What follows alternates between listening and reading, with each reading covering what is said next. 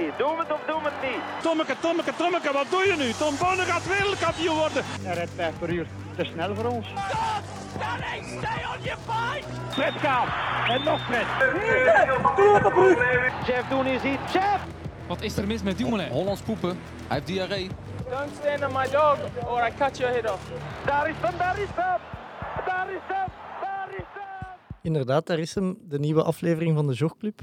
Vandaag de gast, misschien wel de meest eervolle gast die dat we al gehad hebben, Seppe, want hij is grootofficier in de Belgische kroonorde. Een van de weinige mensen in België die de naam poolreiziger waard is. Hij heeft verschillende expedities op zijn palmarès staan, zowel in het hoge noorden als het diepe zuiden. Welkom Dixie Danserkoer. Dankjewel. Of, of moeten wij u aanspreken naar die titel dat je hebt? Nee, absoluut niet. Nee, nee.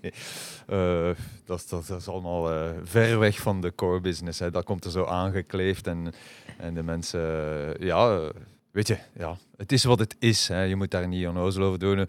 Je neemt dan mee op het pad van eh, erkenning waarschijnlijk of een stukje zien dat het goed is en, en daar stopt het dan ook bij. hè. Ik wil het er toch heel even over hebben, want eigenlijk, ik heb, ik heb dan opgezocht wat dat juist is. En eh, ja, dat er verschillende aspecten of manieren zijn om het te verdienen. Maar wat is het eigenlijk juist, de grootofficierschap in de Belgische kronen? Ik weet het zelf niet, eerlijk gezegd. Ik weet dat, ehm, ja, dat wij uitgenodigd werden bij de koning en dat je dan eh, iets op je borst gespeld eh, krijgt. En ik had geen zakje om dat daarin te steken, dus ik heb dat in mijn hand moeten aanvaarden. Dat was algemene hilariteit. Eh, ik denk dat het een vorm van erkenning was. Kim Kleisters en eh, Justine en hij waren daar ook present. Alain Hubert natuurlijk.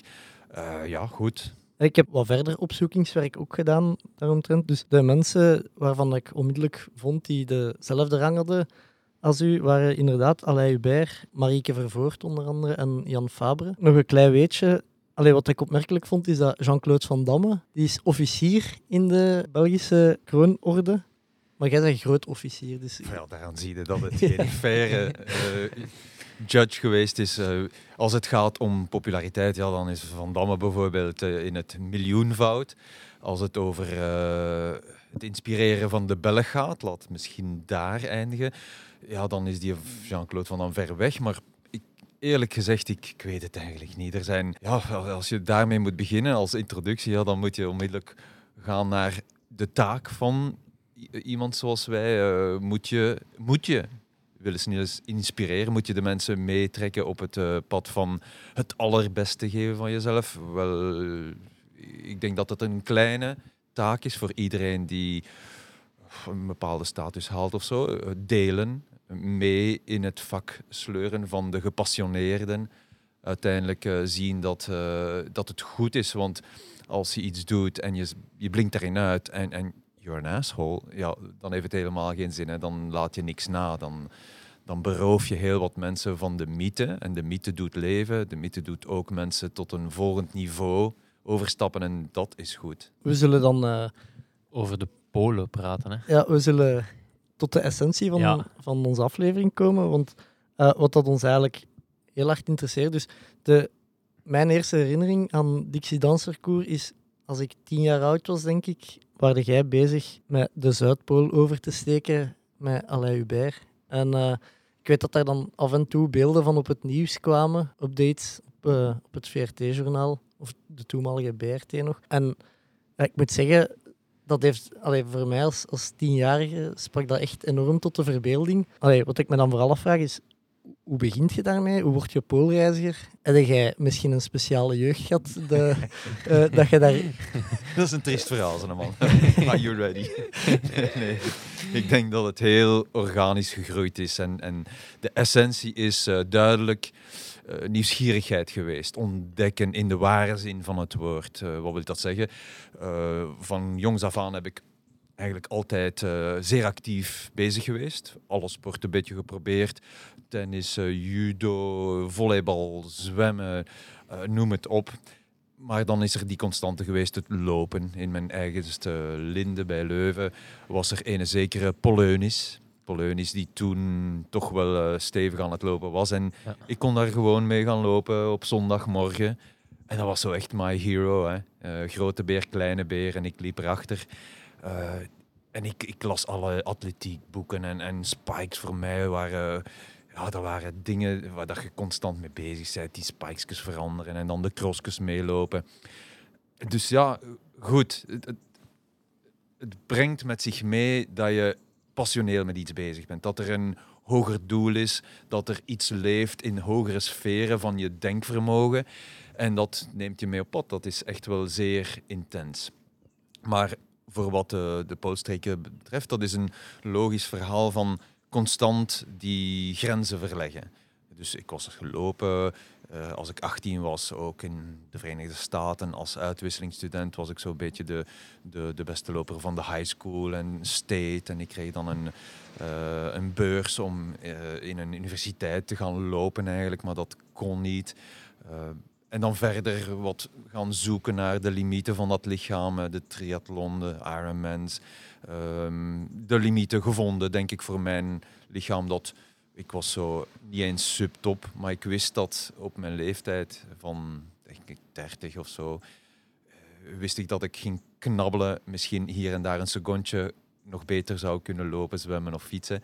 Uh, maar dat was niet mijn bedoeling. Ik denk dat ik dan wou op zoek gaan naar een andere bron van limiet opzoeken en dat was het mentale aspect. Nu, dat integreert zich onmiddellijk reeds in lange afstandssporten, sowieso. Ja. Als je niet je, je brein kan gebruiken en dat in functie stelt van de limieten van je lichaam, ja, dan denk ik dat je gaat stranden op, op uh, een potentieel dat veel lager is dan wanneer je je, je mentale plaatje daarbij haalt.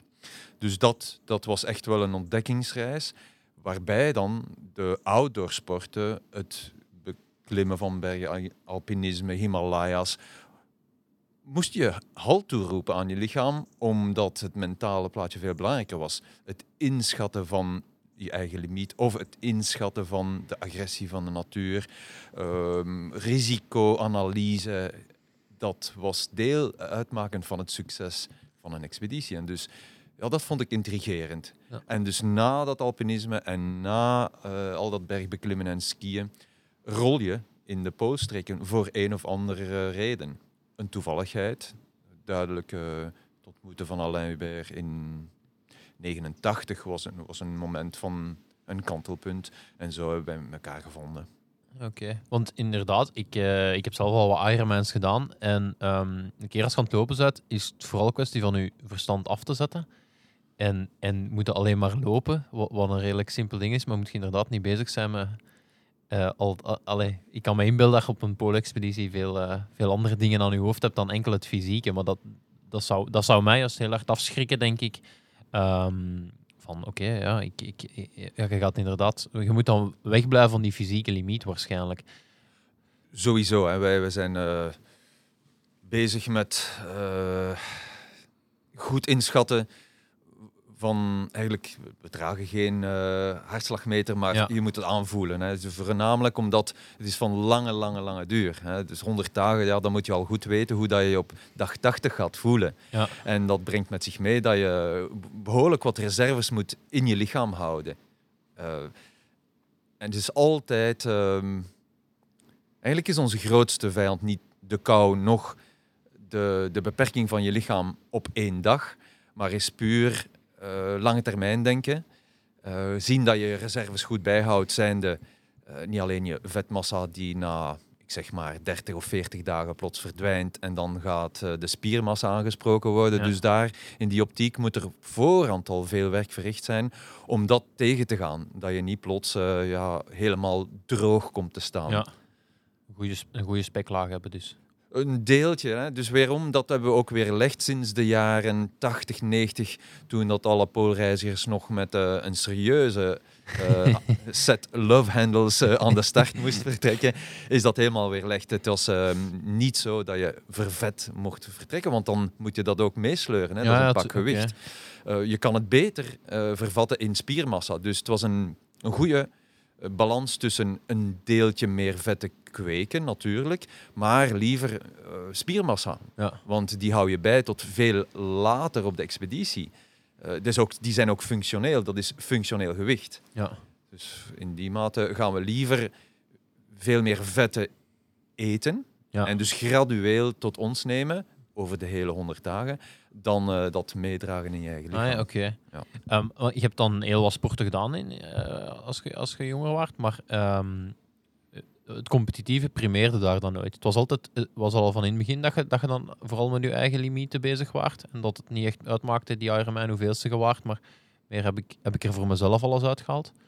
Eh, ja, maar ik herken wel dat er een stukje competitiegeest in mij zit. Maar dan puur individueel. Ik ga me Ja. nooit meten met anderen.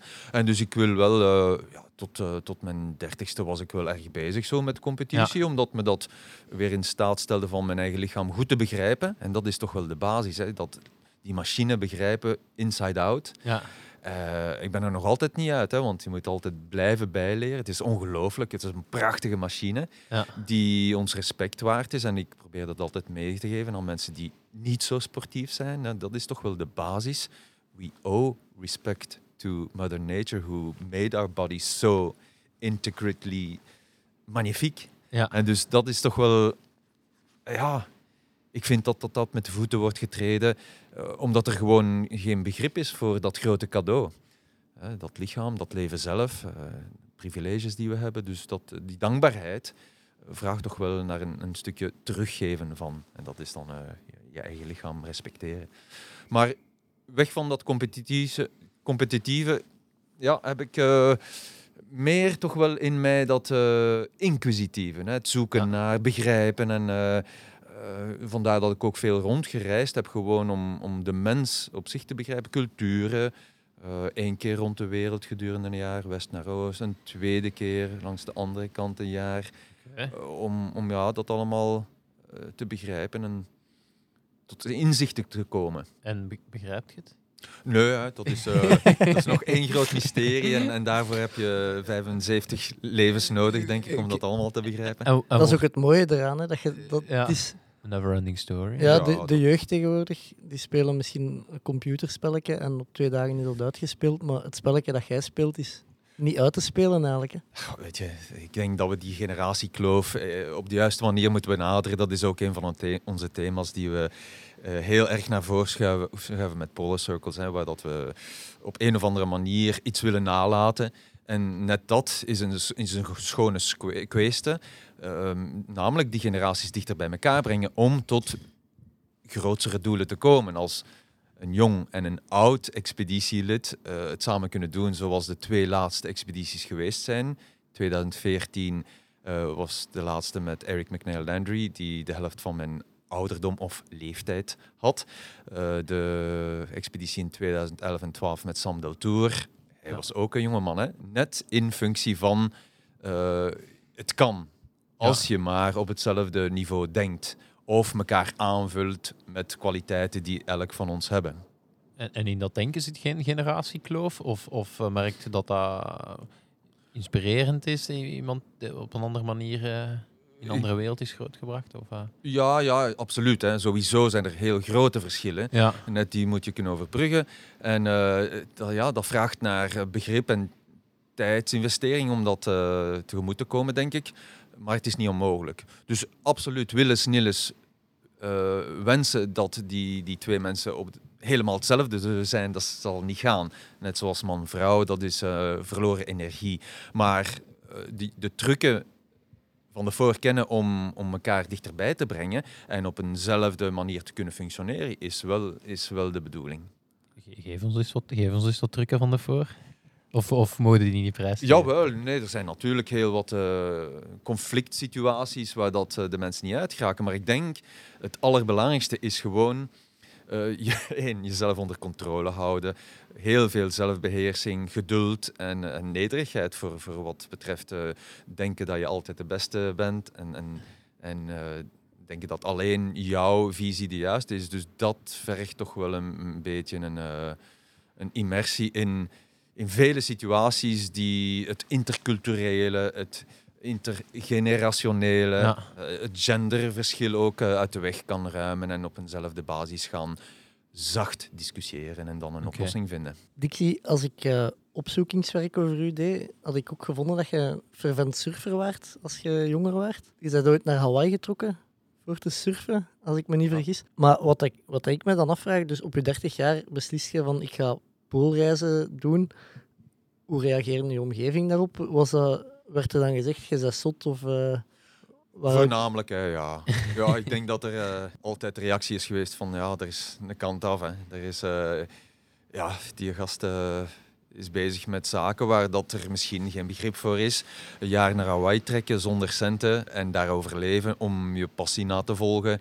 Ja, dat zie ik ook weer niet meer gebeuren bij de jeugd. Je moet je echt wel durven smijten, durven onderdompelen in het groot onbekende.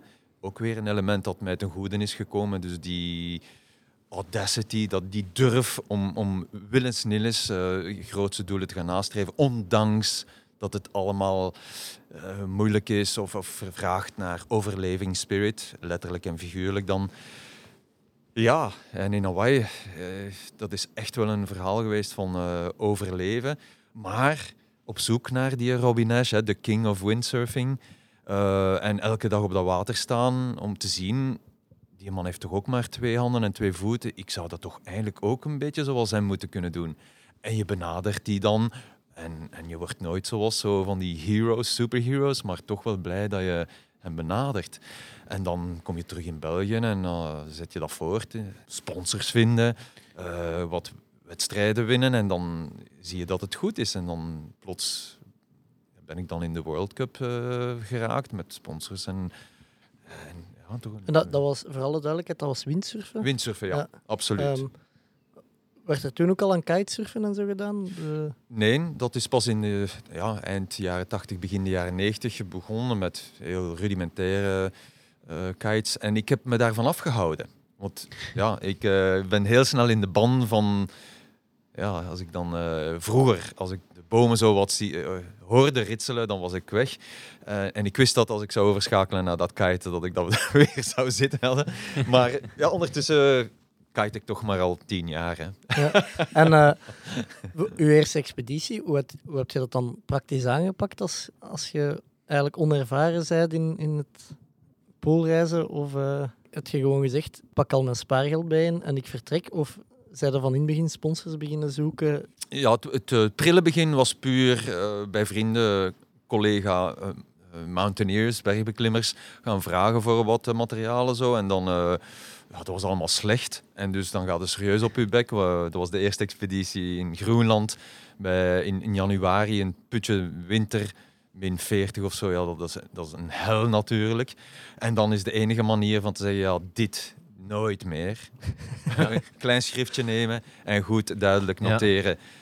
En wat liep, er dan, again. wat liep er dan allemaal mis? Of wat, Ik, ik, ja, dus ofwel was het een foute maat van schoenen, Ah. ofwel een veel te klein eh slaapzakje die, die niet afdoende was. eh, het vocht dat eh, zich zou accumuleren. En dus tal van grote fouten die je moet begaan, denk ik, om, om eens goed Ja. op je bek te gaan en dan daarvan te leren.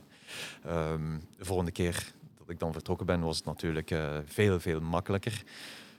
Het is nooit makkelijk, hè. die kou gaat nooit weg, maar je, je krijgt inzicht. En voornamelijk die studie, die analyse, dat voorkomen, voorbereiding, ja, dat, is, dat is goud waard. En eh, na uw eerste expeditie dan direct gebeten door de, de Polen? Of, Ja, toch wel. was, dat, was uw eerste expeditie was dat naar de Zuidpool of naar de Noordpool? of- Nee, eh, IJsland en ah, IJsland, Groenland. Groenland. En dan de oversteek van Groenland. eh, en dan pas die grote expeditie in 97. Maar ehm, weet je, ik had dan toch wel x aantal jaren in het Hooggebergte gefungeerd. En dat was ja, veel volk op een klein plaatsje, het basiskamp.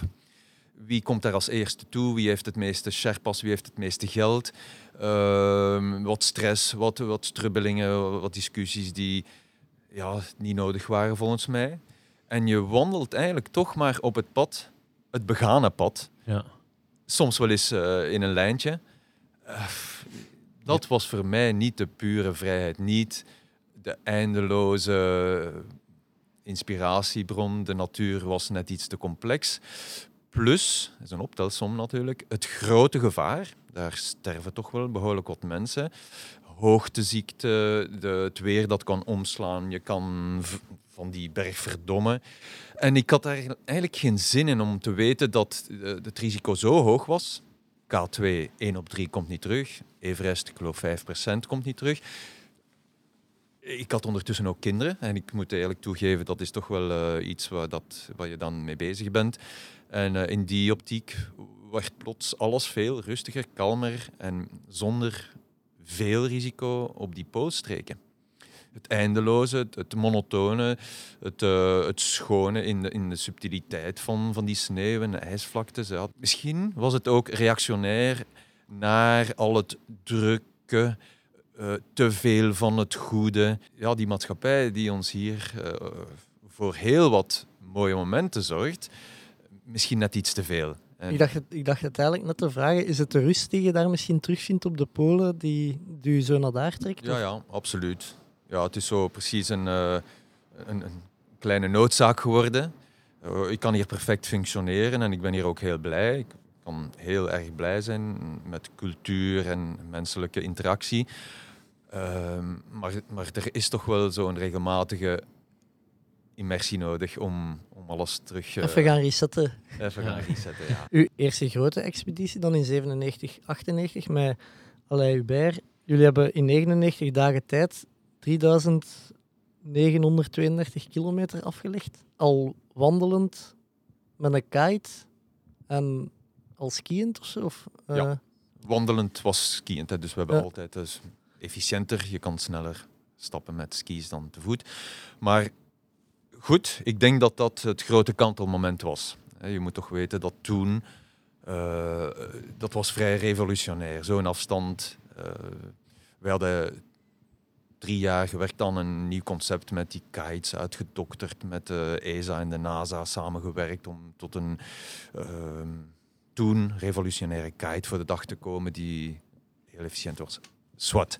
Eh, bij terugkomen, ik was 13 jaar steward bij Sabena hè, geweest. Dat is... eh, ah, ja. Eh, ja. Dat heb ik niet teruggevonden. Ah, nee, wel, ja, kijk, dat is geen geheim. Hè. Dus, eh, het verhaal van coffee, tea or me.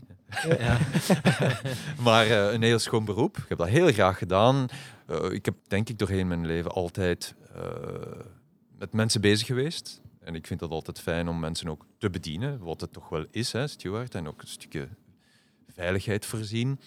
En ja, dat waren de gouden jaren weliswaar van Sabena. En ik kon op, eh, op tocht, ik noem dat, eh, die vluchten waren tochten. Ik mocht altijd mijn surfplanken meenemen, mijn berggerief, mijn ijshouweel toestand. Want wij waren drie, vier, vijf, zes, zeven, acht dagen ter plekke. Dus dat was echt Mooi. wel een, eh, een knap. En ik kon ook voor de triathlon trainen. Ik had heel veel tijd. Eh, anders zou dat nooit gekund hebben. Maar ehm, ja, dat was het kantelmoment. Na die grote expeditie was er plots ja, eh, een beetje aandacht en, en gingen er heel veel deuren open. En heb ik dan eh, eens beginnen nadenken richting mijn toekomst. Wat, wat, eh, wat brengt dit met zich mee? Kan ik van poolreizen misschien een, een professionele activiteit maken? Weg van expedities waren er x aantal andere activiteiten die me hier thuis konden bezighouden. Zoals eh, keynote speeches, eh, culturele aangelegenheden, boeken schrijven, documentaire films maken. En zo is geschied. Dus, eh, ik heb eh, van fulltime job een halftime job gemaakt en dan besloten om het helemaal eh farewell te zeggen. Die, dat, die eerste keer was dus, wa- was dat dan, moeten we dat in, is, dat- is dat dan volledig eh, uit eigen zak dat je zo'n dingen betaalt? Of, of is dat gewoon, eh, eh, of heb je dan al sponsors om dat in de media te brengen? Of, of hoe, moeten we dat, hoe moeten we dat juist zien? Wel, helemaal in het begin, dus tijdens mijn Sabena-periode, hebben wij een eh, VZ2 opgericht, Nature and Fun Events. En deden wij allerlei soorten zotte dingen. Ehm, eh, de, de grenzen van België rondgefietst, Ja. in, dat was tof. We hebben ook de Karakorum Highway eh, met de mountainbike van eh, Pakistan naar China gefietst. We hebben eh, aandacht ge- gevestigd op alle minder valide sporters en allerlei mogelijke vormen van voortbeweging gedaan. En dan ja, had ik, zoals member of the board van dat kleine VZW'tje, gezegd: Mannen, zou het niet tof zijn van Groenland over te steken? Ja, dat was eh, Stilte. stilte. En met hoeveel zat je in die reden? dat was een VZW van, ik geloof, zes man. Ja. En eh, ja, ja, misschien, ja, we gaan toch een keer eerst moeten proberen. En dat was dan richting IJsland. En plots, eh, na terugkeer in België, was er niemand meer die mee wou. en dan zeg je, ja, En dan ja, ben je alleen, zoals het eigenlijk bijna altijd is op poolexpeditie. Het is een alleen ervaring zelf, al ben je met twee of meerdere. Ehm, ja, dan was er die Alain Hubert, die, die ook al eh, bezig was met dat poolreizen. En daar hebben we elkaar opnieuw gevonden. En ja, is het helemaal eh, ontploft. Hè. Maar die eerste expedities, op, om op jouw vraag te antwoorden, waren zelf gefinancierd. Dus eh, helemaal ja, gaan zoeken naar alle materialen. En dan uiteindelijk zijn we ja, op, op zoek gegaan naar sponsoring voor die eerste Groenland-doorkruising in 1995. Twee jaar voor de Antarctica-doorkruising. Ja. En zijn wij eh, op Compac van Weleer gebotst. En die zagen brood in, in het steunen van onze expeditie. En daar zijn we dan uiteindelijk zeven jaar mee eh, blijven In zee wachteren. gegaan. In zee gegaan, Ja. ja. dat was machtig. Hè. Dus, En, en als return vragen die gewoon om, om, om dat te doen en om mensen te inspireren? Of, of moeten we dat juist... eh, Ja, dat is een complex verhaal. Ik heb, eh, vroeger dacht ik natuurlijk, hè, hoe meer dat je in de pers komt, hoe meer artikels dat je eh, meekrijgt, ja, dat is wat dat die mensen willen. En eerlijk gezegd, het hangt er een beetje vanaf. Als je een bedrijf contacteert die een eh, B2C, business to consumer, beoogt, ja, dan moet je dat ook doen. En die willen de grote massa's bereiken. Maar heel snel hadden wij door dat wij niet stonden voor het grote publiek. Eh, wij, wij, wij hadden meer waarde van een beetje zo dat niet palpabele. Niet kunnen presenteren waar het juist om gaat. Het, eh, de diepere ethische waarde. En, en dan duidelijk is dat bijvoorbeeld eh, een bedrijf dat appels verkoopt, ja, die, die moet een duidelijker verhaal. Ja. Die moet ook die appel kunnen verkopen. Ja. Een bank of een verzekeringsmaatschappij, een auditfirm. Ja, die mensen, het enige wat zij aanbieden is lucht. En wij ook. Wij verkopen eigenlijk onze mentale sterkte, ons inzicht, onze wens om eh, mee te helpen aan de wetenschap, een Ja. educatieve missie. Dat zijn allemaal zaken die niet vatbaar zijn. Ja. En dus daar moet je dan op zinspelen heel goed duidelijk maken dat het, eh, het ware verhaal eentje is van attitude, grote passie, groot doorzettingsvermogen. En, en dat, ja, dat moet je dan eh, verkopen aan die partners. Ah, ja. En tot nu toe is dat, ja, je maakt natuurlijk heel duidelijk wat er in je hoofd zit.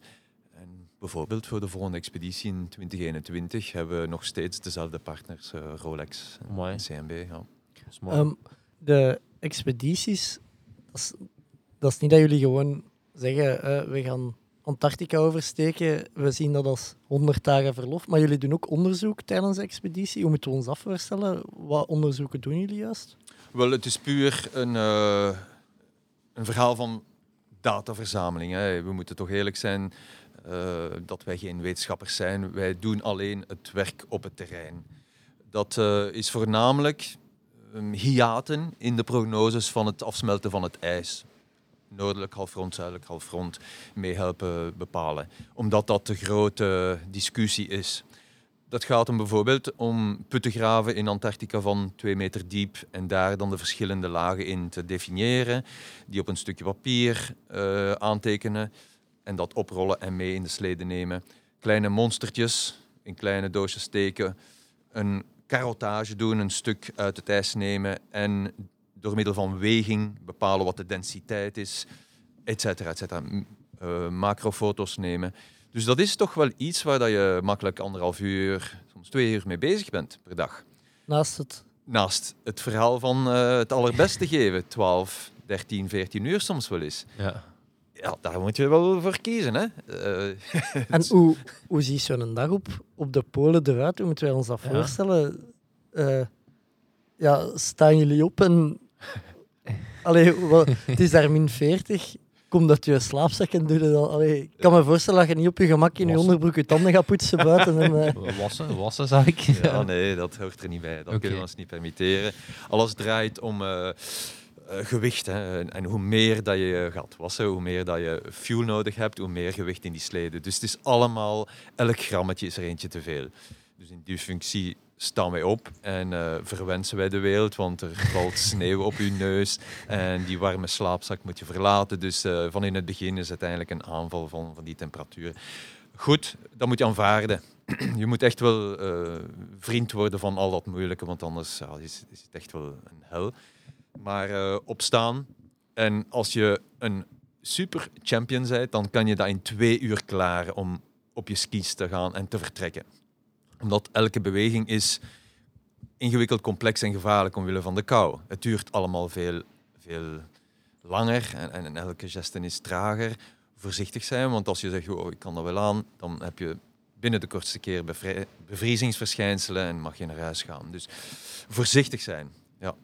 Altijd eh, premediteren. Weten wat er straks komt. Ook tijdens de stappen. Eh, soms is het 50 minuten, 10 minuutjes stoppen. Maar we hebben dat verlengd tot anderhalf uur en 10 minuutjes. Dan, ja, dan heb je toch wel een grotere efficiëntie. Altijd weten wat dat je straks moet doen. En dat eigenlijk chronologisch al bepalen. Zeer militaristisch, zeer bestudeerd. eh, ook zeer monotoon. Ja. Ja, we hadden gelezen dat zweet een van uw ergste vijanden is op de Polen. Ja, ja, ja. Kun je dat een beetje meer uitleggen of kaderen? Absoluut. Dus ehm, je moet je inbeelden dat ja, een lichaam transpireert. Er komt vocht uit, voornamelijk hoofd, handen, voeten. En dat moet ergens naartoe. Maar dat kan nergens naartoe, want je bent beschermd door x aantal lagen kledij. Dat gaat er inkruipen. Dus wat eh, is het gevolg? Als je dan s'avonds in de tent komt en je gaat je veranderen, we hebben twee sets kledij, ja, dan zou dat helemaal stijf staan, want al dat vocht zit erin en je krijgt het er niet meer uit. Dus de enige eh, defensiemechanisme is om aan thermoregulatie te doen, dat is maximaal ventileren. En net op die grens van net geen kou hebben, maar zeker niet comfortabel zijn. Daar moet je op fungeren. Je moet alert blijven om de kou net niet te voelen, maar zeker te zijn dat je niet gaat overhitten. En dat is ja, eh, eh, ritsen open doen constant, je kap aan en af, goed te weten van waar dat de wind komt. Ehm, net onder die threshold blijven van eh, ja, zeker. Dus altijd eronder blijven. Dus dat is onze polar, hè, onze ha- hartslagmeter, is dat ze eigen gevoel van ja, hier ga ik net iets te veel transpireren. Ah, oké. Ja. En dat moet je vermijden. Hè. Ook in de tent als we koken, elke vorm van vochtontwikkeling door eh, die potten die daar staan te broebelen. Ja, van zodra dat het kookt, moet het eruit, want anders heb je te veel vocht in de tent. Eet ze Eruit als in buiten zetten? Of... Nee, onmiddellijk in de thermos. Ah ja, ja. Ja, en die gebruiken we dan om aan onze voedselrantsoenen toe te voegen. Dus een enorme studie. Het lijkt een eenvoudig gegeven, maar het is echt wel eh, honderden details die, waaraan je moet gehoorzamen, want elk foutje, dat betaal je natuurlijk. Ja, ik, had op, ik had op internet gelezen dat jullie voor sommige expedities drie tot vier jaar trainen. Zo is dat. Ja. En hoe, hoe ziet zo'n voorbereiding er dan uit? Of wat doen jullie juist zo'n training? Wel, het, eerst en vooral is het belangrijk om te weten dat wij bij elke expeditie een, een nieuw gegeven willen introduceren. Een nieuwe vertrekplaats, een ongekende oversteek. eh, om ja, een beetje pionier te blijven. Dat is ook deel van het verhaal. We geloven niet dat imiteren of gewoon in competitie gaan ons de, de nodige plezieren geeft. Het, het plezier is echt wel het innoveren, het creatief blijven en iets nieuw doen. Wat is het gevolg? Groot risico op falen. Want als je iets doet dat al gebeurd is en je wilt gewoon sneller gaan, ja, dat is oké. Maar ook dat record zal, heel snel verbroken worden. Dus waar is het plezier? Ja. Dus echt wel eh, een stukje pionier zijn, dat was altijd ons ding. Eh, het geeft je ook een, eh, een, een winning edge als je op zoek gaat naar partners, by the way. Dat is, de mensen willen wel zien dat je durft de grenzen verleggen op een niveau dat, dat je ook ja, durft te falen. Ja. En dat durven falen, natuurlijk moet je dat vermijden, maar eh, is toch ook wel een kunst. Omdat je er altijd uit leert. Zelf al faal je, dan mag je niet richting een volgend project gaan met de wetenschap van... eh, ja, ik ga nooit iets imiteren van die laatste, want daar zijn we gefaald. Er is altijd iets dat je leert. En eh, van training zelf dan, is dat bereid jij je voor door veel te lopen, veel te fietsen, veel te klimmen? Hoe zien je trainingsdagen eruit? probeer eh, negen maanden op voorhand zeer specifiek te beginnen trainen. Dus ik onderhoud, onderhoud om het even wanneer, mijn basisconditie. Maar eh, zeer specifiek gericht trainen is ongeveer een negental maanden. Symbolisch de geboorte van. Ja. Maar eh, ja, lange afstandslopen. Ik ben loper geweest en zal het ook altijd zijn. Hout vasthouden natuurlijk voor de akkefietjes. Maar ehm, het, het fietsen is net zo goed. Ehm, lange afstanden stappen met, met wat materiaal, materiaal achter je of op je bult.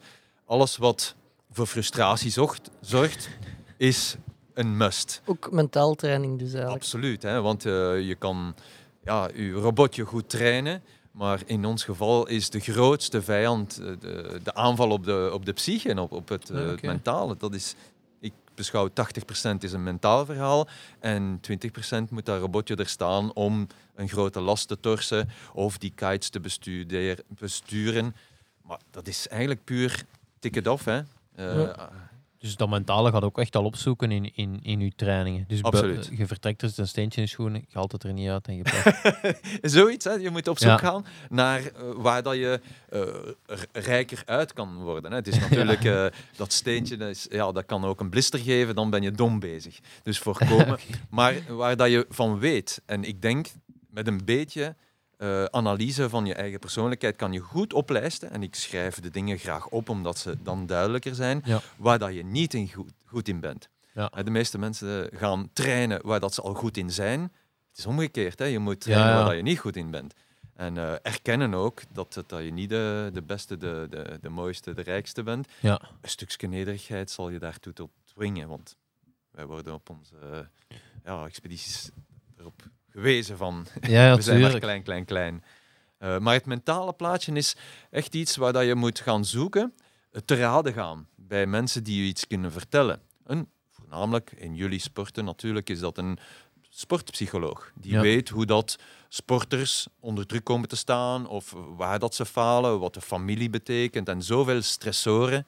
Eh, en die moet je dan gaan ja, onderzoeken en zien waar dat je dan niet één oplossing voor kan vinden, maar liefst tien. Ja. Want in een bepaalde situatie is het niet één oplossing die je dient, maar misschien nummertje vier van de lijst. Ja, Oké. Ik, eh, ik doe al een aantal jaar de Hel van Kasterlee mee, een heel lange eh winterduathlon.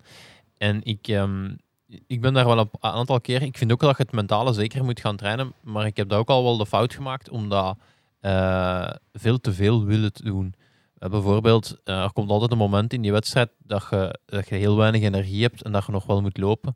Ehm, als je wekelijks dat moment gaat opzoeken, dus je eigen heel weinig energie geven en toch lang willen lopen, eh, heeft dat fysiek ook wel een enorme impact. En, en eh, is dat ook gevaarlijk, denk ik, om altijd dat op te zoeken. Hoe, hoe behouden daar? Is dat zelfkennis dat u dan eh, daar die zorgt dat je niet over de grens gaat in je voorbereiding? Want ik kan me inbeelden dat dat dan... Ja, in, in ons geval is het een- misschien een beetje anders, omdat ehm, als we in de laatste maanden voor vertrek eh, verstandig willen zijn, dan mogen wij niet meer in het rood gaan. Dus de, Ja. zoals hè, jullie ook eh, waarschijnlijk een tweetal weken voor een grote wedstrijd moeten af Ja. hè, te- eh, taperen. Hè. Maar bij ons is dat toch wel, als je dan zoveel hebt gespaard om spiermassa te kweken, Ja, en je gaat je daar eh, helemaal onderdompelen in eindeloze tochten, ja, dan, dan vreet je aan die spiermassa en is het weg. Dus ja, het is een, een, eh, een lange eh, weg van goed weten waar dat die balans ligt. Maar weerom? Ik denk dat, er, dat je nooit iets fout kan doen met het continu aanscherpen van je resilience, van je we- weerbaarheid, van je hardiness. Dat is een terminologie in de sportpsychologie die, die wordt gebruikt dat je tegen een stootje kan, of meer nog, tegen 100 stoten. ja. Eh, hoe, hoe pak je dat aan? Hoe, hoe voel je je na een slechte dag? Eh, hoe ga je dat bekampen? Hoe ga je voorbereiden voor de volgende? Hoe ga je de kleine trucjes eh, die, die eigen zijn aan jouw persoonlijkheid in je kamp uitnodigen? kan zijn een vleugje muziek of een, een stukje literatuur of eens bellen naar het thuisfront. Ja, belangrijk hè? Belangrijk, heel erg belangrijk. Ik heb geloof ik eh, vier of vijf van die thesissen van studenten ook eh, mee, eh, meegeholpen. En, en dat is heel interessant. Dat is allemaal zeer interessant. als je dan op expeditie vertrekt, we waren, vorige week zaten we bij Frederik van Lieren aan tafel en die zei dat hij voor zijn wedstrijden zijn raceplan eigenlijk laat opmaken samen, in samenspraak met de sportpsycholoog. Mhm. Ehm, waar wij wel, allee, we verschoten daarvan dat, dat dat niet zijn trainer is, maar de, ja, zijn psycholoog die dat dan mee opmaakt. Voordat jij op expeditie vertrekt, heb jij dan ook al overlopen met, met een sportpsycholoog of met een psycholoog alles wat kan mislopen en hoe ga je dat oplossen? Of ehm, alle, allee, zoveel mogelijk scenario's al op voorhand overlopen en oplossingen eigenlijk weten Ja. als dat gebeurt ga ik dat doen, als dat gebeurt ga ik dat doen. Of Absoluut, maar eh, de sportpsychologie schiet tekort in, In de kennis. in de kennis van het poolreis. Vandaar dat, eh, de, ja, dat was de bedoeling om, om dat meer te, te duiden en, en, daar hebben ze dan papers van geschreven. Maar ja, dat was zeker zo dat we dat eh, tot in de, de grote diepen hebben uitgegraven om meer zicht te krijgen op het, ja, het mentale. Maar ik denk dat ik nu mag zachtjes claimen dat ik nu toch al ja, halverwege mijn carrière goed begrepen heb hoe dat ik in elkaar zit. En op die leeftijd verandert een mens niet meer zo erg. En ik, ja, ik denk dat ik nu heel goed weet wanneer dat ik mezelf opnieuw moet eh, eh, oppeppen of hoe dat ik ja, extra energie kan krijgen uit iets dat eigen is aan mij en is standaard geworden. Ja. Ja. En ik vraag, wat ik me heel hard afvraag is, ehm, als je zo 100 dagen op expeditie gaat en je zit op dag drie of op dag vier en je had misschien al een moeilijk momentje, wat dat misschien de meest foute reactie die je kunt hebben, maar wel een logische reactie mentaal is, het zijn er nog 95. Hoe, hoe Ja. gaat het daarmee om? Of hoe, hoe Ja. je dat? Het is niet dag drie of vier, maar het is meestal zo rond dag dertig. Heb ik zo precies... eh, ja, met wat ben ik nu bezig? En, en amai, maar ik heb eigenlijk, en dat is een vraag die steeds wordt gesteld van, ja, zijn er geen momenten dat je er brui wilt aan geven, dat je naar huis wilt? Ik denk dat ik dat ook eh, heb leren managen en dat ik mezelf dat niet laat zeggen. En het is ook zo dat ik heel goed weet welk het gewicht van zo'n project is, welke verantwoordelijkheden dat je hebt ten opzichte van zoveel mensen. Elke, elke vier jaar één wedstrijdje lopen, ja, dan voelt het gewicht meer eh, vergeleken Ja, ja. met eh, ho- 100 week, wedstrijden. ja. Ja, dat, is, dat is echt wel een heel ander gevoel. Dus goed, dat brengt met zich mee dat je weet dat dat een stomme opmerking is van amai, ik wil naar huis. Dat kan niet. Eh, ja, zo. En het al eens voor dat je echt zo na, na een dag of twintig echt op punt hebt gestaan van eh, ik ben het hier beu, ik ga terug. Allee, ik ga terug, ja. Nee, nee, nee. dat is ook nee. twintig dagen terug dan. Hè. Ja, nee, absoluut niet. Ik laat me dat ook eh, niet toe van dat te zeggen. Er bestaan twee dicties op dat ijs. En, en er is zo'n duiveltje dat zo af en toe eens probeert eh, binnen die bubbel van de expeditie te kruipen. En, en, eh, en die, die wijs ik natuurlijk de deur. Ehm, het, is, het is zware kost, hè, als je dan... we moeten echt wel tegen het uiterste limiet zijn van de onmogelijkheid. Het, het uiterste limiet van het kunnen, die bestaat niet voor ons.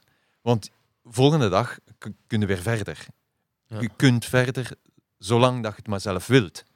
En dus je moet je, je grijze massa bespelen om te zeggen, well, ja, nu gaan we verder. Ehm, fysieke zaken, natuurlijk kunnen die zeggen, van, je kunt niet verder. En Ja. dan moet je nog zeggen wat dat je wilt tegen je, jezelf, dan kom je niet verder. Eh, maar je kunt die grens wel, wel verleggen. Hè. Dus tijdens de, expeditie over Antarctica heb ik daar met die kites eh, op de grond gepletst en weer in de lucht en twee ribben gebroken en gekneusd hier en daar. Ja, je Ja, kunt, toch, nog, ja, je ja. kunt nog altijd verder. Je- Een verbandje rond je ribben, eh, het harnas wat andere, anders dragen, eh, niet lachen, geen jokes vertellen. En dat kan wat trager, maar twee, twee weken later zijn we weer de oude eigenlijk. En Mooi, ja. En wat zijn zo de moeilijkheden waarmee dat je te kampen krijgt als je 100 dagen op het ijs zit? ja, ik denk dat... En, en, ja, want ze zeggen op een Ironman, dat is voor een goede atleet ongeveer acht uur. Voor een, gem- een gemiddelde amateuratleet misschien tussen Ja. de 10 en de 12 uur. Correct. Daar kan zoveel mislopen. Ja, als je wedstrijd 100 100 dagen ja. is, dan kan er 100 keer zoveel mislopen, Ja, denk maar ik dan. eerlijk gezegd, eh, wij krijgen ook wel de tijd om te recupereren. Elke nacht weer. Hè. En het is ongelooflijk hoe, hoe, hoe anders dat de zaken lijken de volgende dag. Ja. Eh, ja, helemaal leeg zijn. En het is ongelooflijk, de, de momenten dat wij, dat, tenminste dat ik helemaal puur leeg ben, dat is ook een gevaar. Eh, dat zijn de momenten waarop dat ik dan ook plots zeer emotioneel word. En soms ook eh, in de diepte begin te graven van mijn existentieel zijn. Of de tekorten die ik eh, heb, de zwaktes, hè, worden duidelijk gepresenteerd. Het feit dat ik mijn, te weinig thuis was voor mijn ouders, hè, met al mijn avonturen. Zo van die schuldgevoelens. Zeer gevaarlijk moment. Dus nu weet ik dat te plaatsen. En dan is een feit, eh dip maar eens goed. En, en als er een huil bij, bij is, oké. Goed eten, goed slapen, eh stukje lezen, muziek. En de volgende dag is dat voorbij. Kun, kun je wenen als het Ja, min dat- 40 is? Dat is het ook te zeggen, ja, een sport. voor- Dat is Ja, vocht. ja, ja, dat gebeurt wel eens. hè. Ja. Ja. Ja, ja, En eh, hoe, hoe ga je om met het gemis van het thuisfront als je weg bent van je kinderen en van je vrouw? En... Ja, ja, ja. Het wordt allemaal uitvergroot. Hè. Alle emoties worden uitvergroot. Dus eh, je moet klaar zijn om de rekening gepresenteerd te krijgen. Oké. Eh, ja, absoluut. Ja, ja. Ja. Want uiteindelijk, na twee, drie weken, heb je alles laten de revue passeren in je hoofd. Je kunt over veel dingen nadenken, maar dan is het plots de grote, eh, het grote vacuüm. En dan moet je brein voeden met frisse ideeën en creatief zijn. En... Maar alles wat basis is, wat het grootste belang in het leven is, dat komt naar boven broebelen als kleine luchtbelletjes. En dat is heel simpel. Hè? Dat is familie, vrienden, eh, eh, gelukkig zijn. eh, en de rest is, het, al het met materialisme is al lang verdwenen. Dus dat is goed om dat eens te beseffen. Eh eens lekker eten en een keer goed lachen. Dat zijn de dingen van het leven. Hè. Ja. Ja, ik, ehm, ik, heb, ik heb zelf in het leger gezeten. En ik weet dat ik heel vaak, als, als we op oefening waren, eh, of in, in een bos lagen, zoals ze het dan zeggen, dat ik altijd dacht, amai, wat een ongelofelijke luxe is het om in een bed te slapen en aan een tafel van een bord te eten. Eh, dat waren altijd de dingen die bij mij bovenkwamen Ja, ik- gedurende de oefeningen. Ehm, maar ik wist ook wel, meestal, ja, soms duurde dat is twee weken, drie weken. Ja, als, als je honderd dagen moet uitkijken naar een bed of honderd dagen moet uitkijken naar eten uit een bord. ehm, Nee, ik, ik denk niet. ehm, dat is de liefde voor het vak. Hè. Dat Ja. is de essentie. Natuurlijk is het af en toe wel eens op je chic bijten, maar ehm, je moet het graag doen. En uitkijken naar. En goed beseffen dat die beslissing is genomen in functie daarvan. Dus Ja. ja, we hebben zo'n traditie, Alain en ik, eh, om te vragen na elke expeditie. Eh ben, Dixie, on continu. Eh, voel je nog goed? Gaan we nog een stukje door? Ja, waarom niet? Ja. Dat is wel een joke, hè. want, Ja, ja, ja. Maar, eh, en dat is ook ongelooflijk, hè. Hoe ver dan een mens kan gaan, dat is echt... eh, wij, wij maakten altijd het grapje op maandagochtend nog één keer slapen en het is weekend. ja, absoluut. Dus de liefde voor het vak primeert hè, en leidt ook tot de beste resultaten natuurlijk. Wat, wat ik mij aan het afvragen was, als ik u eh daarnet hoorde vertellen over als je het moeilijk hebt dat je wat muziek luistert of zo. Hebben jullie elektronica mee? Batterijen? Eh, is dat met zonnepanelen dat dat wordt opgeladen? Of Ja. eh, contact met het thuisfront? Of in het geval dat, er, ja, dat je in gevaarlijke situaties zit, dat je Ja. moet geëvacueerd of gered worden? Hoe, welke materialen hebben jullie daarvoor? Wel, dat is geëvalueerd. Hè. Vroeger was dat eh, de eerste expeditie over Antarctica hadden wij geen telefonische verbinding. Dus dat was radio silence eh, tot eh, wanneer dat we aankwamen. We hadden wel een baken mee die signalen in de lucht stuurde, maar eigenlijk geen communicatie. Wij moesten dat voeden, dat ding, met een batterij dat woog anderhalve kilo tot twee kilo, geloof ik. En dus we moesten heel spaarzaam zijn. Vandaag de dag is het een heel ander verhaal. We hebben zonnepaneeltjes, zoals dat je zegt, en alles wat we meebrengen qua high-tech, heeft eigenlijk al een minimaal ver- verbruik. Dat is ongelooflijk om te zien. Hè. Dus ook dat bestuderen we. Eh, dus ja, dat is eigenlijk vrij, vrij eenvoudig en vertegenwoordigt weinig gewicht deze dagen. En, en bellen met thuisfront is, is heb je de, de ontvangst daar of, of hoe moeten we dat zien? Of, Dat eh? zijn satelliettelefoons. Hè. Ah ja, Het. Iridium-netwerk heeft eh, 32 satellieten in de lucht die circumpolair ook draaien. Dus ja, coverage. Wat ik mij ook heel hard afvraag, ehm, ik denk dat iedereen zich wel de beelden voor zich kan nemen van u over de ijskappen met een mega slee achter u. En eh, even zeggen voor de luisteraars, de podcast wordt opgenomen in, eh, Dus het in de ja, stockageplaats van Dixie. Veruit de meest coole opnameplaats waar Ja. dat we al gezeten hebben. Ehm, maar wat hebben jullie zo bij in de slee van materiaal? En, want Wel- ik, ik kan me voorstellen, als je 100 dagen weg bent, je moet voor 100 dagen eten meepakken. Onder donderbroeken. Ah, nee, nee. Ja. Ja, nee, dan mag Bij- het 2-2. Dat is Bij, juist. Ja. allee, ik weet bij, bij mijn opleiding in het leger zei ze: het belangrijkste is dat je elke dag proper kousen aandoet. Ehm, en ik weet, als wij heel lang stapten, dan, ja, als je geen proper kousen aan had, dan werd het wel gewaar aan je voeten. Dus ik, ik vraag me af, ja, wat, wat vult bij jullie de slee? Ja, Goh, laten we van vertrekken dat één, ja, wij hebben de vierheid om in autonomie onze expedities te doen. Dat is gewoon een keuze die we maken. Je kan er ook voor kiezen om resupplies te voorzien, die heel duur zijn in Antarctica of op de Arctische Oceaan. Dus nee, de, grootste, eh, de holy grail is zonder hulp van buitenaf je ding doen van A tot B. Dat wil zeggen, ja, die sledes, 185 kilogram. Ja, dat maakt deel uit van de training, dus je moet dat kunnen voortrekken. Wat zit daarin? Voornamelijk eten. 600, eh, nee, sorry, 6400 calorieën per dag per persoon. Eh, om dat in een pakje te duwen, maal 100. Dan moet je al met een team van zes specialisten werken die dat kunnen. Eh, wat nog? Wat brandstof? Ehm, wij verbruiken 6, 10, 16 centiliter per dag voor twee personen. Dus een half cola glas zeker is dat ongeveer, of ja, zoiets. Ja. Eh, heel zuinig zijn, dat is een studie op zich. Ehm, en wat zit er dan nog in? Ja, een beetje kledij, niet eh, elke dag wisselen van kledij. Dat kunnen we ons niet permitteren. Weerom om die gewichtbeperking toch wel serieus te nemen. Wat kledij, eh, wat fotografie, wat wetenschappelijk materiaal en daar stopt het. Dus eh, ja, in het leger elke dag nieuwe kousen, onmogelijk. We hebben twee paar kousen Ja. en we moeten die goed verzorgen. Droog houden voornamelijk. Wauw, ja. Ja. Ehm, even nog even terug naar, u, naar, de, naar de voorbereiding. Ehm, hoe bereid je voor op de koude? Goeie vraag. Ik denk dat dat eh, een moeilijke zaak is. Belg zijnde. Hè? We, zijn, eh, we hebben niet het eh, voorrecht van buiten te wandelen en onmiddellijk in de sneeuw eh, te vertoeven. Maar ik denk dat dat minder belangrijk is. Ik denk de kou is iets dat je ten eerste als vriend moet aanvaarden. Natuurlijk weten hoe dat die het menselijk lichaam belagert en wat dat voor effecten heeft op je materialen, et cetera. Maar dat is ook een studie, dat komt Ja. met de ervaring.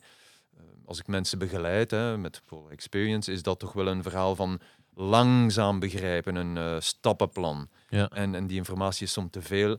Dat inzicht komt pas met de jaren, wat dat allemaal betekent. Al eh, die dode materie leren eren, kennen, begrijpen. Dus ja, dat is een, eh, een, een werk van een adem. Het is niet dat je altijd een, een laagje minder aandoet hier om, om, om te wennen aan de kou. Of, of, Binnen die geboorteperiode van negen maanden is dat wel de bedoeling dat Ja. je je lichaam zachtjes toch wel toefluistert. Ehm, ja, dit is kou, bereid er je maar voor. Wend er maar aan. Je went er maar aan. En dat is ook zo. Dat is een fys- fysische ja. ehm, veranderingsfase waarbij dat je je huid kan dikker maken voor een deeltje. Dan gaat dat stijver worden en niet de flexibiliteit die de huid heeft. Als je ook mentaal aanvaarding. Ja. Eigenlijk in het begin is dat constant signaal ontvangen. Het is koud, het is koud, het is koud. Na een tijdje is dat om de twee seconden. En misschien wat later om een uur. Om het uur, het is koud, zie maar dat je iets doet. En je moet ook iets doen. Ja, ja, dat moet dat signaal eh, hebben. ja. het is een, een trainingsproces. Ja, oké. Ik, ik herinner me vooral de, de keer dat ik onderkoeld ben geweest. eh, dat voor, ik denk dat dat dan de eerste fase is, dat dat een beetje paniek is. En dat als je daar kunt, eh, dat weet van oké, ja, dat is nu even zo, maar ik, ja, ik, het is, dat, dat, dat al heel, heel erg hielp voor mij om, om daar eigenlijk mee om te gaan. Ja, je moet het natuurlijk voorkomen. Hè. Ja, inderdaad. dat, is, ja. dat heeft te maken met voeding en blijven bewegen. En je kent het verhaal. Eh, vocht vermijden ook, bij jullie. Maar er is ook een, eh, een effect, hè, na- natuurlijk verweermechanisme, is dat je gaat beginnen rillen. En Ja. Je kan dat ook mentaal beheersen. Ja. Ik kan, ik kan rustig tot rust komen als mijn lichaam begint signalen uit te sturen van... Maar ik heb het graag, want dan weet je tenminste... Oei, ik ben over de schreef gegaan. Ja. Dit moeten we absoluut voorkomen. Maar te veel rillen gaat je natuurlijk ook, eh dat is een natuurlijke reactie, om eigenlijk, Warmte op te wekken. ja, en je beweegt eigenlijk. Hè. Je gaat, eh, alles gaat bewegen en zo gaat er warmte geproduceerd worden. Maar als je dat te veel doet, dan ga je eh, te veel energie steken in dat warmte. Dus je moet het op een andere manier doen. Eten, een extra laagje kledij, Ja. om dat bij te houden. Die warmte is zo precair en precieus Ja. dat je dat moet dicht bij je houden. Ik kan me, kan me voorstellen, ehm, als je zo afgezonderd zit van, eh, van ja, de samenleving en de, de andere mensen, dat je soms wel eens in benarde situaties of gevaarlijke situaties terechtkomt. Zijn er zoal dingen, opmerkelijke verhalen die dat je hebt meegemaakt? Of waar dat het even Ja. link werd? Goed, eh, ja, zeg maar. Ik, ik, wil, ik denk vooral aan ijsberen dan. eh eerlijk gezegd, Het is het enige wat mij in mijn hoofd opkomt. eh. Dat, dat, eh, dat is ook zo. Hè. Ik geloof dat we nu een 17, 18-tal beerconfrontaties gehad hebben. eh, die allemaal uniek zijn, omdat een beer is als een hond die je tegenkomt op de straat. Hè. Ofwel is dat een grote herdershond die zo lief is als een poesje. En terwijl zo'n kefferke, dat bijt u bam in uw enkel. Je weet het niet op voorhand. Nee, oké.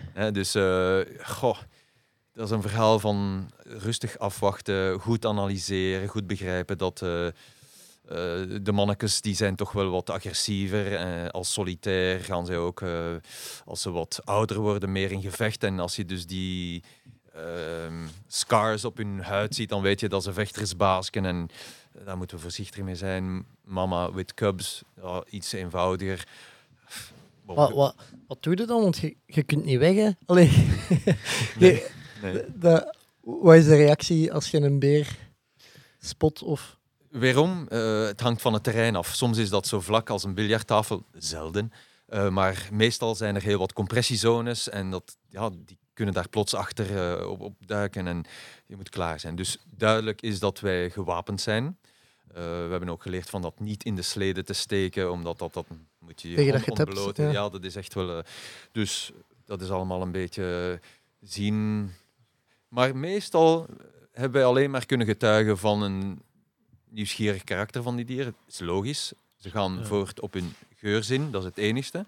Dus met, de- als wij wandelen met de wind in de rug, gaan we nooit aangevallen worden. Dat is hier, eh, Dus we moeten alleen 180 graden kijken, want die gaan eerst voorbij jou komen wandelen. We hebben dat voor gehad. Op 2, 3 meter parallel aan ons kwam er een beer voorbij. Die stak ons voorbij en 25 meter verder draait hij zijn kar. En zo komt hij ons opsnuivend tegemoet. En dan eh, heb je nog genoeg de tijd. hè. Dus chargeren doen die niet direct. Je kan dat rustig eh, laten komen. De ongeschreven wet is 30 meter en je mag je wapen gebruiken, maar dat is nog veel te ver. Ehm, ja, als hij op 2, 3 meter staat, dan, dan Ja. weet het wel. Hè. Ja, Ik, ik, En, en ik had gelezen dat jullie eens ene keer een luchtdrukpistool hebben moeten gebruiken. Ehm, is dat dan een waarschuwingsschot dat je geeft? We Of... hebben beide. Ja, Ah, ja. Dat zijn eh, flare guns. Hè. Dat is beide een lawaai en een, een flare, en een Ja, licht- lichtflits. eh, lichtflits. Sommigen schrikken daar ook weer niet van. Hè. Eh, dus dat is echt... Of juist, of juist wel, maar omgekeerd. Dat ze, dat ze juist... eh, Ja, je moet Aanvallen. zien dat je voor hem schiet. hè, ja, ja, want dat- oké. Anders verschieten en dan komt Ja, hij natuurlijk... ja, sneller, ja. sneller af. Vandaar dat je dat ook allemaal moet oefenen. Hè. Eh, Ja, oké, dat is ja. echt waar een must. Eh, En eh, andere benarde situaties waar ik vragen over had, bijvoorbeeld, is... Je leest vaak verhalen van mensen die Everest gedaan hebben, die met frostbite op hun handen of hun voeten terugkomen. Ehm, kan me voorstellen, als je bij min 40 dagenlang over de poolkappen loopt, dat dat, ook wel ehm, een probleem is dat je kunt tegenkomen. Hoe, hoe countert je dat? Wel, ik, ik, ik vind het natuurlijk altijd spijtig dat mensen moeten terugkomen van een expeditie met frostbite, want het is te voorkomen. Als je een beetje professioneel bezig bent en, en je hebt die routine en, en de kennis ter zake, dan ik, ik kan u mijn handen tonen en mijn tenen en alles wat er aan mijn lijf hangt. En, maar hangt is er dat, nog allemaal aan. Dus. de, de mensen die daarmee terugkomen, ze, allee, voor een leek als mij zijn dat dan slechte handschoenen? eh, Nee, meer het gebruik van de kledij. Het is echt wel inzicht in dat grote gevaar van dat vocht. Dat is echt wel de grootste vijand. Maar je moet dat oefenen, want je, je begrijpt dat niet zomaar. Als ik zeg, vocht is de grootste vijand. Ga mee op expeditie voor de eerste keer en, en je gaat dat nog niet begrijpen. Alleen als je de effecten van, van dat vocht ziet, waar dat, dat inkruipt en dat je het er niet meer kan uitkrijgen. En hoe dat op je lichaam zet en, en wat, hoe het aanvoelt om ijs op je huid te krijgen, ja, dan, dan ga je het wel zachtjes snappen. Dus echt wel eh, voorkomen. Ja. Ehm, natuurlijk, pas op, hè, als mijn aangezicht is altijd ontbloot.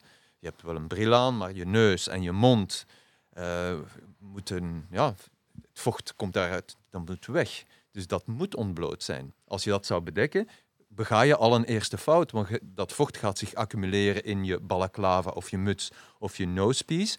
En binnen de kortste keren gaat dat ijs zijn dat op je neus is. En je zegt, oh, kou, ik voel dat, is niet zo erg. Fout. Dus eh, weer onvoorkomen. Opensnijden, mond opensnijden en dan laat maar evacueren dat vocht. Maar willens nillens, je snottert altijd. Dus dat vocht die uit je neus komt, dat gaat wel eens bevriezen. Dus het topje van de neus, de lippen, misschien is de wang hier en daar. De kleine topjes van, je, van mijn vingers eh, ja, gaan ook wel wat frostnip, frostbite in eerste graad hebben. Maar ik laat het niet, hopelijk in de toekomst ook niet, komen tot die tweede graad.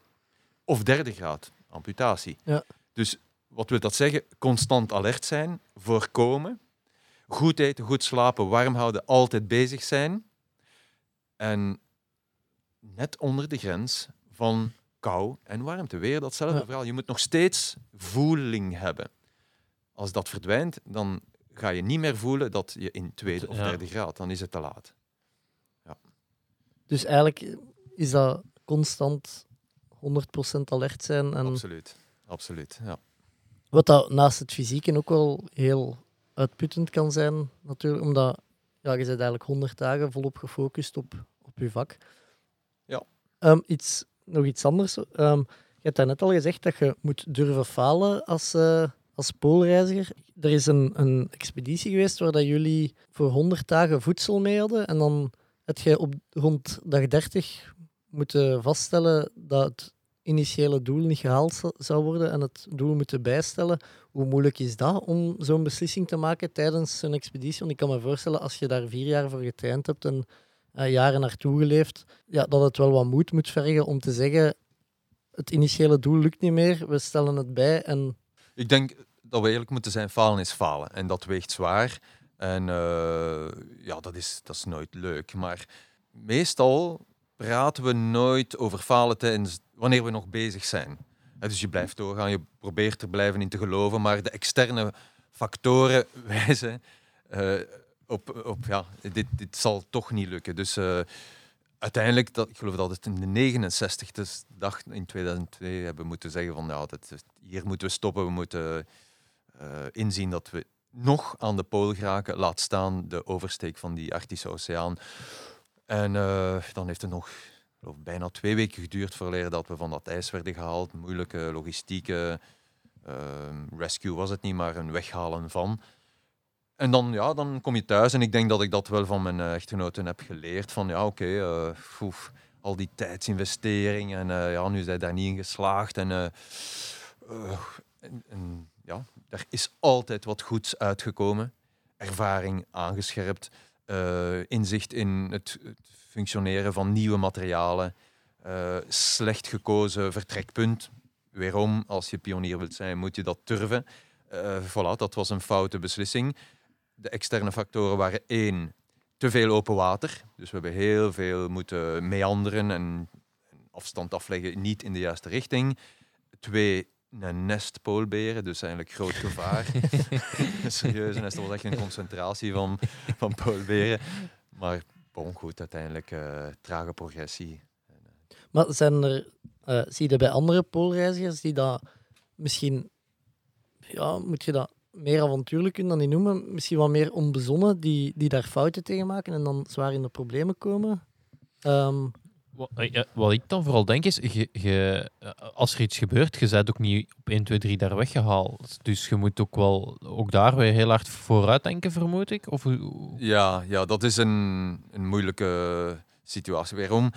Eh, als je pionier wilt zijn en je durft te falen en et cetera, et cetera, Ja. dan weet je ook dat er geen vast plan, geen logistieke eh, organisatie is die, die dat allemaal kent. Dus je, het is echt wel, en dat kan vandaag nog, je kan nog altijd iets creëren, een project waarbij dat je niet weet waar dat je gaat uitkomen, nog eh, het feit dat er garanties zijn om je te komen halen. En dat is niet voor velen weggelegd. Hè. Dus je moet toch wel één, dat risico Ja. voor het project durven aangaan, maar ook financieel. Je moet weten, een, eh, Ah ja, een pick-up van zo twee helikopters eh, die de Russen dan voor privédoeleinden gaan eh, eh, goed doorrekenen. dat kost een smak geld. Maar roebels, ja. Ja, ja, ja, absoluut. En dat is echt wel. ja, het is niet aan iedereen gegeven. Ik weet nog heel goed, in 97 eh, zei Alain, en dat staat ook in het boek beschreven, dat hij zo bezig was met die zaak dat hij zijn huis zou verpanden voor dat project. Ja. Ja, oké, ik heb dat. Het, de, het gewicht van zo'n uitspraak was natuurlijk enorm. Waarbij ik me onmiddellijk de gedachte heb gezegd, nou, dat, dat hoeft eigenlijk niet. We kunnen dat oplossen met sponsoring. Maar we waren al te ver gevorderd in dat project. We waren ook te laat. En eh, de vliegtuigen waren al naar huis, de dokters waren naar huis. Dus dat was allemaal per dag, geloof ik, ik weet het niet meer goed hoor, maar eh, eh, 20.000 eh, euro of zo om- om die logistiek daar ter plekke te houden. En we waren te laat. Dus het commitment is, is toch wel weerom aan iedereen niet zomaar gegeven. En vandaar dat jouw vraag van, ja, zijn er anderen die dat dan op een heel andere manier benaderen? Spijtig genoeg ja. Want eh, weet je, er de brui aan geven is de makkelijkste oplossing. En meestal gaat dat ook gepaard in onze sector met veinzen. Iets eh, bedenken waarbij dat zij een excuus een bedenken. excuus bedenken waarbij dat zij bijvoorbeeld, ik zeg maar, eh, goed weten wat de mazen van het net zijn voor verzekering en zeker zullen zijn dat de verzekeraar niet kan zeggen wij betalen niet terug. En dan gaan ze bijvoorbeeld brandstof op hun eten gooien en eh, dat voor verklaren als zijnde niet langer bruikbaar. Het bewijs van we kunnen niet meer verder. Ja, dat is helemaal fout. Hè? En dat Ja. creëert een zeer slechte ambiance voor eh, jongeren die willen volgen in onze sporen, want die vinden geen verzekeringen meer. En we zijn op dit moment gekomen. Er is bijna geen enkele verzekeraar die nog wilt verzekeren boven de 80 graden noord of zuid. Oké. Ja, en Mooi. dan die premies swingen ook de pan uit. Ja. Dat is een logisch ge- gevolg van ja, die verantwoordelijkheden niet, uit, eh, Ja. niet Ja. opvatten. Hè. Maar dus in 2002 was het bij jullie wat aan het mislopen en je had de pick-up gemist. eh, Of hoe moeten we dat zien? Ja, dat, het verhaal van de pick-up gemist te hebben. Wij hadden eigenlijk in 97 een zitje geboekt op een ijsbreker die aankwam in McMurdo, ons eindpunt. Maar we waren nog, geloof ik, eh, 600 kilometer van ons eindpunt. en, en die was al lang weg. Hè, Die, die kon niet even doorvaren. eh. nee, want dat ijs begint te groeien. Hè. Die begon Ah, ja, vast te zitten en ja, die moeten tuurlijk. weg. Ja. En ook de logistics provider, toen ALE, Antarctic Logistics and Expeditions, ANI, Adventure Network International, die zei, ja mannen, wij, wij gaan ook naar huis. En, En om, om de hoeveel en- maanden komt daar een boot? nee, dan, dan moet je de winter spenderen. Hè. Ah, ja. Dus eigenlijk het logische scenario was dat we, als we dat risico wilden lopen, van ons ding uit te doen en dan in McMurdo, een basis, daar aan te komen en te weten dat alle summer crews weg waren en dat je daar dan moet overwinteren. Oké. Ja. En dat, dat gaat. Eh, wel, Er is genoeg voorhanden om, om de winter door te komen. natuurlijk, maar Ja, eigenlijk moeten we ook eerlijk zijn dat als toerist ben je daar niet welkom. Ja. Elke wetenschappelijke basis houdt zijn deur gesloten voor toerisme. Eigenlijk waren wij dat. Ondanks het feit dat wij een wetenschappelijke missie hadden, die Ja. samen met hun eh, divisie, eh polaronderzoek, samenwerkte. Ja. Zwart, dat is een lang verhaal, maar ja, op dan in 2002 hadden wij gewoon een situatie dat de Russen ons moesten komen halen. Maar we waren nog op eh 900 kilometer van het vasteland van Siberië. En dan, ja, dan sta je daar. Hè. En de rijkwijde van zo'n helikopter was 800, 400 plus 400 terug. En dan heb je twee helikopters nodig die dan moeten ergens fuel droppen. En mensen... Na het is verschrikkelijk ingewikkeld. Daarbovenop was ondertussen onze vierde... eh, ons tweede meisje, het vierde kind geboren. En heb ik eh, in, vanuit de tent eh, De de geboorte zaak eh, meegemaakt. meegemaakt. Live, gelukkiglijk. Goede connectie. Maar bon, goed, daar moet je klaar voor zijn. Dat Ja. zijn zware dobbers. En eh, als je dat goed bespreekt met het thuisfront en, en iedereen is, gaat ermee akkoord en, en je brengt die balans dan weer in evenwicht als je thuis bent, dan kan dat. En hoe, hoe gaat zo'n discussie in zijn werk? Z- Zet jij dan met in de tent en eh, we gaan het er nu een keer over hebben? Of- We moeten, ja, We, het allebei aan, ja. Ja, ik denk, we voelen dat al twee aan. En, Ja. ja. ja, daar wordt weinig over gesproken, zoals ik zei, behalve als het een echte onmogelijkheid wordt. Ja. En dan, eh we pull the plug. ja. Ik heb ook, eh, omdat daarnet zeggen van eigenlijk wat dat jullie doen is geen competitie, het is meer een strijd met jezelf. Maar ehm, ik herinner mij een interview dat ik een paar jaar geleden gelezen heb met Colin Brady, ik weet niet of dat die naam u iets zegt, die eh, als eerste man solo, denk ik, unsupported de Antarctica heeft overgestoken. Het- Als ik iets verkeerd zeg, moet je mij Nee, nee, verbeteren, nee, want het is al even geleden. Maar op het moment dat hij daaraan begon, eh, was er ook een Brit die op dezelfde moment en die vertelde van ja, dat is eigenlijk, het is, het is geen race, maar stiekem willen wel als eerste aankomen, want hè, de, Ja. ik denk dat een Brit, eh, zijn naam ontgaan me nu, maar dat hij redelijk over zijn limiet is gegaan en is hij achteraf niet gestorven aan, Ja. eh, aan, aan ja, de... Ik vind het wel plezant om te zien hoe dat de pers eh, de dingen waar, waarschijnlijk correct meegeeft, maar dat ze verkeerd worden geïnterpreteerd hè, door, door jou. Dat is Ja. geen enkele kritiek natuurlijk. Maar je hebt het aan het rechte eind dat dit een sterk verhaal was, dat het de wereldpers heeft gehaald. Hè. Ehm, ik ben trainer en mentor van Colin O'Brady. Ah, ja. Ehm, hij woont ook in Oregon. Wij zijn actief in Oregon. En eh, goed, het is een lang verhaal. Maar dus één, Henry Worsley was de, de hero, de, de, gestorven mentor van de man die samen met Colin O'Brady de race heeft aangegaan verleden jaar. Dat is nog niet zo lang geleden. Ehm, ja, hij is eh, twee dagen later aangekomen dan Colin O'Brady. En dat was puur competitie. Dat was puur om ter snelst. eh, elke seconde was een seconde. Die jonge man, Colin O'Brady, en, je hoort me afkomen, de generation gap is heel erg voelbaar tussen ons beiden. Ehm, ik heb hem getraind en, en proberen al mijn inzicht en expertise mee te geven, want dat was ook de bedoeling. Dat was pu- puur eh, eh, een trainerschap dat ik met plezier doe. Zelf al stond ik 180 graden eh, ten opzichte van zijn visie van hoe dat hij zijn zaak doet. Eh, ondanks het feit dat ik helemaal niet achter zijn zachte kleine leugentjes stond, want hij heeft het verhaal helemaal omgebogen in een unieke expeditie. Maar eh, Antarctica was al lang overgestoken over een veel langere afstand in autonomie, solo. Dus niet wij, we waren in Ja. duo, door een andere Noor. Dus eh The Impossible First was echt Ja. een fout gekozen titel.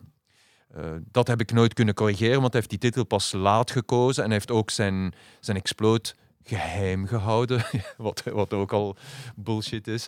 Maar bon, zwart, het- ik, ik heb goed begrepen dat de visie er eentje is die eigen is aan today's vibe. Ja, misschien heel Amerikaans ook. Allee, Ja, maar er zijn er genoeg hoor. Ik heb er nogal zien passeren. En Ja, ik denk, ik denk dat we dat in de triathlonwereld ook wel zien. Is iets dat, dat de wedstrijd moet altijd de zwaarste en de langste en de snelste wedstrijd geweest zijn, terwijl dat het vaak gewoon een, een wedstrijd is. opgeklopt, hè. Ja, ja.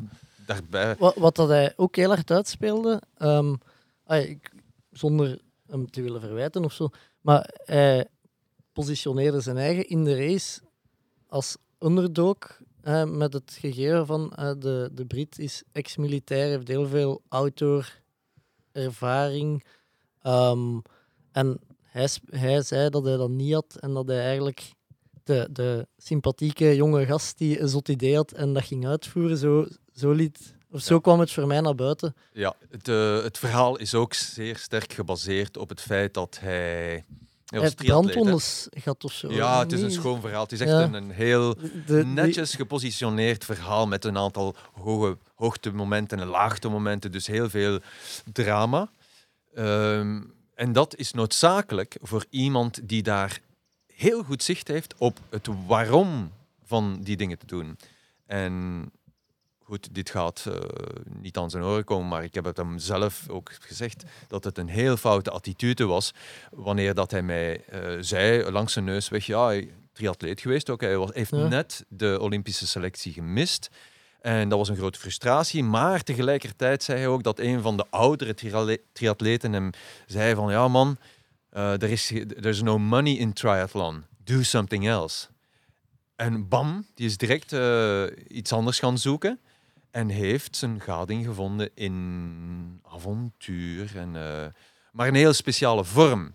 Waarbij dat, eh, alle ethische waarden met de voet worden getreden. Zo snel mogelijk. Niet de avontuur eh, bewandelen of belopen of beklimmen omwille van de schoonheid en het intrinsieke. Nee, hij heeft het omgebogen tot een puur competitief karakter, wat niet kan. Als hij dus, hij is de snelste, hoe noemt dat, eh, Grand Slammer. De Seven Summits, Ja. hoogste berg Ah ja, is- continent, en ook Noord- en Zuidpool. Maar de weersomstandigheden voor iemand die dat wilt aanvallen, zullen altijd anders zijn. Daarboven heeft hij overal transport genomen, mechanisch, vliegend, rijdend transport, zo dicht mogelijk bij de summit. Ja, ik weet dat hij Dus privévliegtuigen had alles- ingehuurd. alles, eh, En dat zijn zus deed de logistiek en die belde naar hem van eh, als je vandaag nog de, een vlucht haalt, Ja. nou daar kun je de, de snelste ooit worden die de Seven Summits En toch topt. vindt hij een groot toehoorderspubliek. Hè? Ja, maar ja, het is omdat misschien ook wel een beetje gelijk. eh, ik, ja, uit mijn ontwetendheid is dat die American Dream een Ja. mooie story verbrand. Over Ja. heel zijn lichaam verbrand als student, denk ik. En ja, beginnen terugvechten. eh, want hij geeft ook eh, de bekende TED-keynotes. En eh, Ja, ja. ja. Maar het is het Armstrong-verhaal. hè. Ook een serieus probleem overwonnen. Ja. En dan eh, ongelooflijk sterk zijn en het uitspelen. En, Maar- de, de trucken van de voor worden echt wel... onge- ongeacht het verhaal blijft zijn natuurlijk. prestaties De solo. sportieve ja. prestatie is echt wel eh, chapeau. Hè? Nee, nee, absoluut. Nee, nee, dat moet ik meegeven. En ik ken nog zo mensen. Die, die, die zijn eh, zeer sterk. En, en, en, maar hoe rijk is een mens? Ja, dat, Ja. Dat, dat- inderdaad. Ja. Ook als je zegt dat maar 20% het fysieke doortelt, is, is, het, is het de mentale en de reis, eh, denk ik op zich, eh, Ja, ja, ja. ook wel heel... eh, Ja, ik heb geleerd trouwens van, van helemaal afstand te nemen en zeker niet mee in het verhaal te stappen, want dat, dat zou helemaal fout zijn. Dan, dan, ja. dan, dan- dat is. Maar trying to make sense, ik heb geprobeerd, maar ik vrees dat ik geen echte toegang krijg. Ja. Oké. ja. Ehm, en je hebt zo mensen zo, zo. De geschiedenis is er vol van, hè? Ja, ja. Wat, wat ik mij ook nog afvraag, hoe moeilijk is het om dat logistiek allemaal geregeld te krijgen? Want ik ben vorig jaar naar een, een voorstelling van uw Polar Experience projecten komen luisteren in, in Westpolar. En ik herinner mij een verhaal dat je zegt van op een bepaald deel ergens op de ijskappen vliegen enkel de Russen of zo tussen bepaalde maanden. Hoe regelt je dat allemaal? Ja, je moet eh, goed weten wat kan of wat niet kan, wat er is, wat er misschien zal zijn in de toekomst. En die mensen te vriend maken. Dat zijn collega's, vrienden geworden, al die Russen en alle andere mensen die ons helpen. Want zonder hen kan het niet. Hè? Ja. Eh, dus duidelijk eh, moet je daar een goede relatie mee hebben. Dus heel veel logistiek en voorbereiding. En de mensen die meekomen, ja, die hebben daar geen weet van en hoeven zich daar ook niet mee bezig te houden. Maar hebben die, hebben die dan altijd plaatsen voorzien voor de enkele poolreizigers die bij het aanvangen van de winter naar daar willen reizen? Of... Ja, dat zijn meestal al contracten die op voorhand, eh, maanden op voorhand worden vastgelegd. En, en zo krijgen zij hun puzzel rond. En weten wij ook dat we een beetje zekerheid hebben om die mensen mee te nemen. Dus dat is eh, een behoorlijk stuk voorbereidend werk dat Ja. eigen is. Dat is niet via booking.com of connections. eh. Nog niet. Nee, ik hoop van nooit. Ja, ik denk het ook niet. is Dat dat, zie je dat, dat, dat daar gelijk de Mount Everest tegenwoordig, daar gaan de verhalen de ronde dat op een, een dag dat mooi weer is, dat dat getopt wordt door 100, 200 man. Ja, op klopt. Er zijn foto's, dag. Ja, foto's van dat ze aan en- staan te schuiven en dat, ook, dat het ook gevaarlijk wordt omdat ze veel te lang op grote hoogte blijven. En Ja, wat dus je in, het be- in het begin een beetje aanhaalde, dat dat toerisme... Heb je schrik dat dat ooit met de Polen ook zo gaat, gaat worden? Wel, sowieso ehm, is het een verhaal van immer meer interesse. Maar eh, ik denk niet, omwille van één, het financiële, en twee, ehm, het feit dat alles geconcentreerd is, net zoals de Everest, in, op het Schiereiland, wat ik denk één vijfhonderdste is van de oppervlakte van Antarctica bijvoorbeeld. Dus dat is een goede zaak. Laat het maar. Laat die Everest maar gebeuren. Voor de echte, voor de mensen die zin hebben om eh, ja, dan er een carrière van te maken. Het is nog altijd mogelijk hè, om, om de rust en de kalmte te vinden. Je moet gewoon wegblijven van alles wat opgeklopt wordt. Eh, en ja, Ja. eh, je vindt nog overal, er zijn duizenden bergen op deze aardkloot. En, en er is eh 14 miljoen vierkante kilometer om aan poolreizen te doen op de eh, Noord- of Ja. Zuidpool. Dus Seppe, genoeg. Seppe vertelde mij dat net, eh, in, als we onderweg waren naar hier, dat hij had gevonden dat er een stuk land was, of continent, eh, waar dat jij als eerste bent geweest. Alleen waar dan nog nooit, dat was onontgonnen terrein blijkbaar, Seppe. Ja, ik, ik meen me zoiets te herinneren. Dat, dat echt nog wel stukjes uit waar je als eerste komt en dat dat echt wel een beetje ontdekkingsreiziger... eh, ja, je weet dat ook nooit, hè? Want eh, ja, nee, dat is, dat is waar. Als er een vlag staat, kan ik mij inbeelden van, van, van iemand. Van, ja, ja, die wordt binnen de kortste keren toch uit de grond gerukt, Ja. op het ijs. ja. Dus uw sporen, dat is het mooie eigenlijk. Hè? Dus we, we zijn daar, maar we zijn er al snel niet meer. Want Ah, ja, er zijn geen sporen meer. Het ijs en de sneeuw, net zoals zand, wordt weggevaagd hè, door, de, door de wind. Maar eh, we weten waar dat de mensen wel al geweest is. Ehm, en ja, ik denk eh, voornamelijk Oost-Antarctica is nog onontgonnen terrein. En, maar bon, goed, het is een illusie. Hè? ja, het natuurlijk. is gewoon om het te weten. En ik heb dat ook heel duidelijk gemaakt aan Sam Deltour toen dat we daar waren. Ik zeg, Sam, nu mag je hier zeker van zijn. Ze- Hier is nog nooit iemand gekomen. Ja. Allee, zegt hem. Ik zei, ja, dat is, eh, dat is wel tof, hè? Ja, ja, ja. ja. Ja, Maar, Ehm, als, als je zo ergens komt waar dan nog nooit iemand geweest is, ik veronderstel dat al uw, al uw afval, dat je alles meeneemt. Ja, dus eh, eh, alles van, van papierresten, of allee, waar dat uw eten in zit, dat Oei. pak je gewoon terug mee in, Ja. in, in je slee. Naar het toilet gaan, hoe neem je dat ook mee? Want op de Everest is dat, Ja. zijn er ja. speciale zakken nu die, waar dat je Ja, je nee. behoeften in doet en dan... dat kunnen we ons niet permitteren. Hè. Als we zouden ons, eh, onze fecaliën meenemen en terug in de slede steken, dan is die slee na de expeditie 300 kilogram zwaar. Ja. Dat is een, onmogelijkheid. Hè. Dus alles wat wij meenemen is gedeshydrateerd, geliofiliseerd, gevriesdroogd. Dus als wij dan, eh ja, fecaliën zijn heel veel water, dat, dat kan niet. Nu, de wetenschap dat één, onze, ons toiletpapier is biologisch afbreekbaar. Twee, onze folies van de maaltijden, die nemen we allemaal mee naar huis. Dat is 6 gram per dag, maal 100 dagen, 600 gram. Dat is een klein, dat zijn allemaal klein bolletjes, Ja. omdat ze thermoretractabel zijn, boven een vlammetje. En dat wordt een klein balletje. Dus dat nemen we mee terug. Ehm, wij moeten geloven dat de, de fecaliën die gaan binnen 10 of 20.000 jaar terug in de oceaan geduwd worden op Antarctica. Op de Noordpool is dat binnen één jaar, want het, eh, eh, het is een dunne laag. Hè. Eh, Antarctica 3500 meter dik ijs, Ja. terwijl de Noordpool 1,4 is de mediaandikte. Dus binnen de kortste keren gaat het openscheuren, dat- omdat dat zeer dynamisch is, dat ijs, en komt dat in de oceaan terecht. Zo doen Ja. wij het allemaal, hè. afbreekbaar via... Ja, en een, een, een ijsbeer gaat geen dingen in, maar gaat ook af en toe wel eens... Ja, dus- allee, dus- ja, gaat Ja, het toilet ja, moeten. ja. Dus, Ehm, eh, Zolang de concentratie niet te hoog is, zoals op de Everest, ja, over, dan moet je vermijden. Ook wa- wanneer wij op een vaak begane route gaan, dan nemen we het wel mee.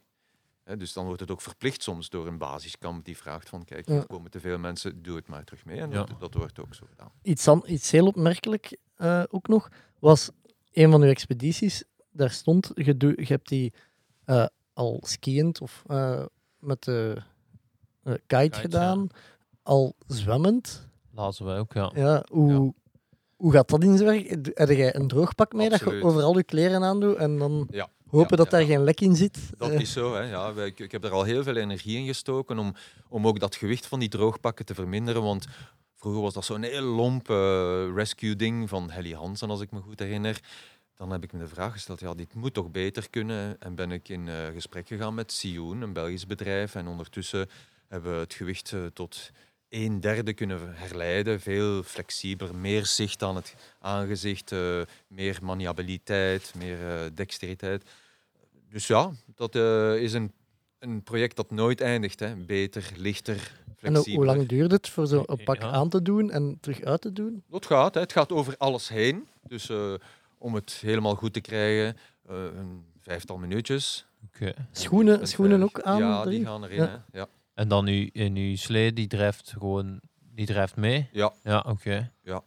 En, en eh, gaat dat dan hoe vooruit, dat zwemmen? Of, of, of, is, of is dat eerder, hoe moeten we dat, is dat echt zwemmen? Of is dat... Dus zwemmen, maar het is alleen voor korte afstandjes. Hè. Ja, Heel, als er een lead is en een, een, eh, ja, waar dat het water zwart is, hè, dus Ja. tussen twee ijs, dingen, dan, dan is dat ja, een beetje, maximaal duurt dat een half uurtje en je bent aan de overkant.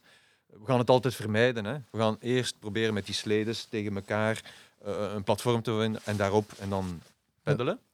Eh, is het te moeilijk en moeten we dat ijs nog een beetje breken? Als het een halve tot twee centimeter is, dan moet je dat breken en dan is dat iets langer. Soms hebben we eens twee, drie uur zo zitten ijs breken.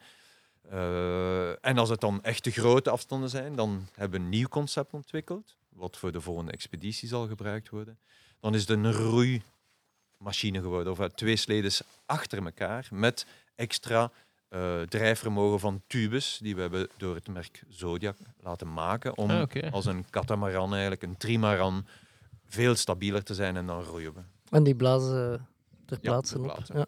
Ehm, ja, ik heb de indruk dat onze tijd eigenlijk... We, we zouden een hele dag kunnen, kunnen babbelen. Ja. Allee, we hebben tijd genoeg, dus voor ons Misschien- maakt het misschien niet, meer op expeditie gaan, dan gaan we Ehm, na- die maar- honderd dagen Om, wel, om even... Allemaal duidelijk worden. gaan we wel uitgepraat zijn. Ehm, ik had enkele records van u opgelijst. Dus in 97, 98, in 99 dagen 3932 kilometer afgelegd met Alain Hubert. In 2012 de langste niet gemotoriseerde tocht op Antarctica.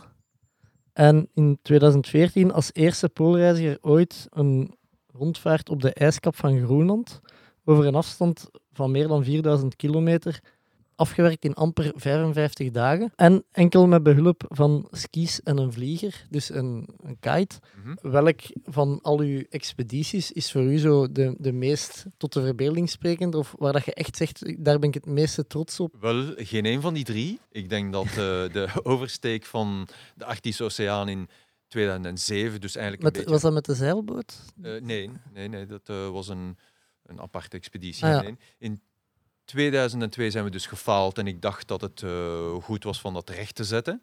En dan hebben we eigenlijk eh, ongeveer hetzelfde gedaan, alleen met een ander vertrekpunt. En eh, vertrokken in Siberië naar de Noordpool en dan zo verder naar Noord-Groenland. Het was ook de langste, 106 dagen. En ja, dat was ook een, primeur toch wel. En ik denk dat dat het diepst gegaan is, het minst opmerkelijke, omdat het heel sereen was. Hè. De- we hebben gewoon elke dag gestapt en gedaan wat dat we goed doen. En uiteindelijk eh, toch aangekomen in Groenland. Ik weet niet waarom, maar dat was zo wat de, de meest intense. Ja. Ook zeer, eh, zeer straf begin met min 51.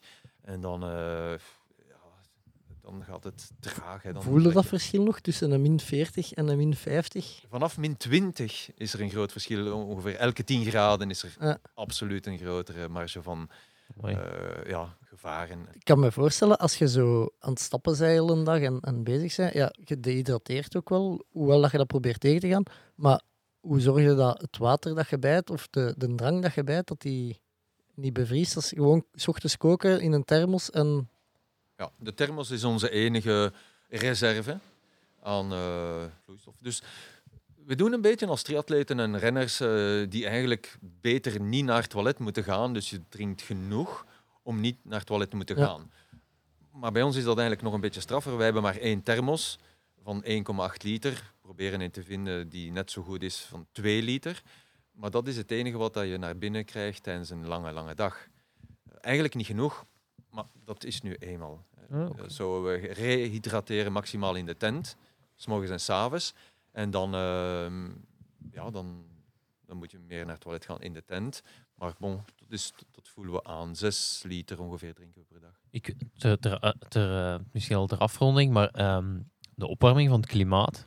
Je, je bent dan een van de weinige mensen die dat misschien live zie- ziet veranderen en, en zo. Eh, kunt u daar iets over zeggen? Of, of, Goh, ik denk dat wij, ja, natuurlijk zijn we hè, de, de eersten die daar misschien visueel wat verandering kunnen zien, maar visueel is maar heel beperkend, omdat eh, het is de omvang, de grootte, de dikte van de latijs, dat niet zichtbaar zijn. Dat, dat, eh, dat, dat zien we ook niet. Maar we zien absoluut wel over een korte carrière van nu een kleine 30 jaar, dat er veel meer eenjarig ijs is. Dus veel minder meerjarig ijs. En dat kan je goed zien, want meerjarig ijs overleeft dus de zomer. Dat Ja. is wat gelig. Dat die, die randen zijn wat afgerond, daar zitten wat algen in. Maar dat zien we veel, veel, veel minder. Dat is één zaak. En dan ook natuurlijk de frequentie van open water. Omdat als het ijs dunner wordt, dan gaat het ook minder resistent zijn aan de impact van de wind en de stromingen. Dus het gaat meer openbreken. En dus wij moeten meer over open water eh detourtjes maken. Of, eh, ja, dat is wat wij natuurlijk moeten beamen.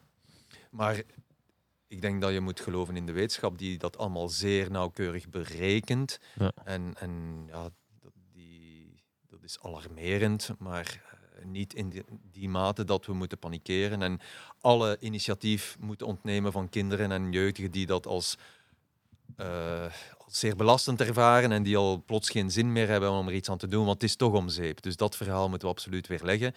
En ik doe mijn best om hem eerder een uitnodigend verhaal te brengen, waarbij dat niet alles om zeep is en dat er nog zeker hoop is. En eh, Antarctica is nog goed voor eh, een goed eh, aantal duizend jaar hoor. 3000 meter ijs, dat smelt zomaar niet. Nee, inderdaad. Ja.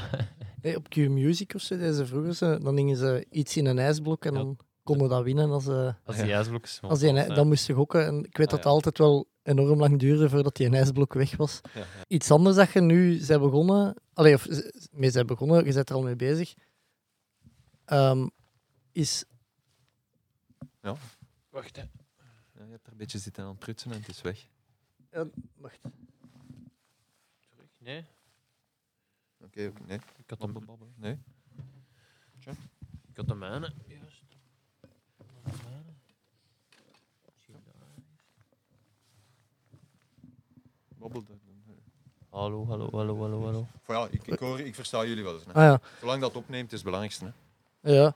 Ehm, dus wat ik eh, naartoe wou, iets anders waar dat je tegenwoordig mee bezig bent, is eh, de eigenlijk gewone mensen de poolervaring willen meegeven ook met Polar Experience. Dus je organiseert nu reizen naar, eh ja, naar waar overal? Juist? Het eerste niveau is Spitsbergen, dan heb je Groenland, eh, Canada, Alaska, Noordpool, Zuidpool. Eh, in crescendo. Hè. Het is een leerverhaal, een stappenplan, waarbij dat je dus eh, eerst ja, een eerste confrontatie moet aangaan om de zaak te begrijpen. Zachtjes aan. Hè. Het is echt wel een, een, een, een zachte introductie.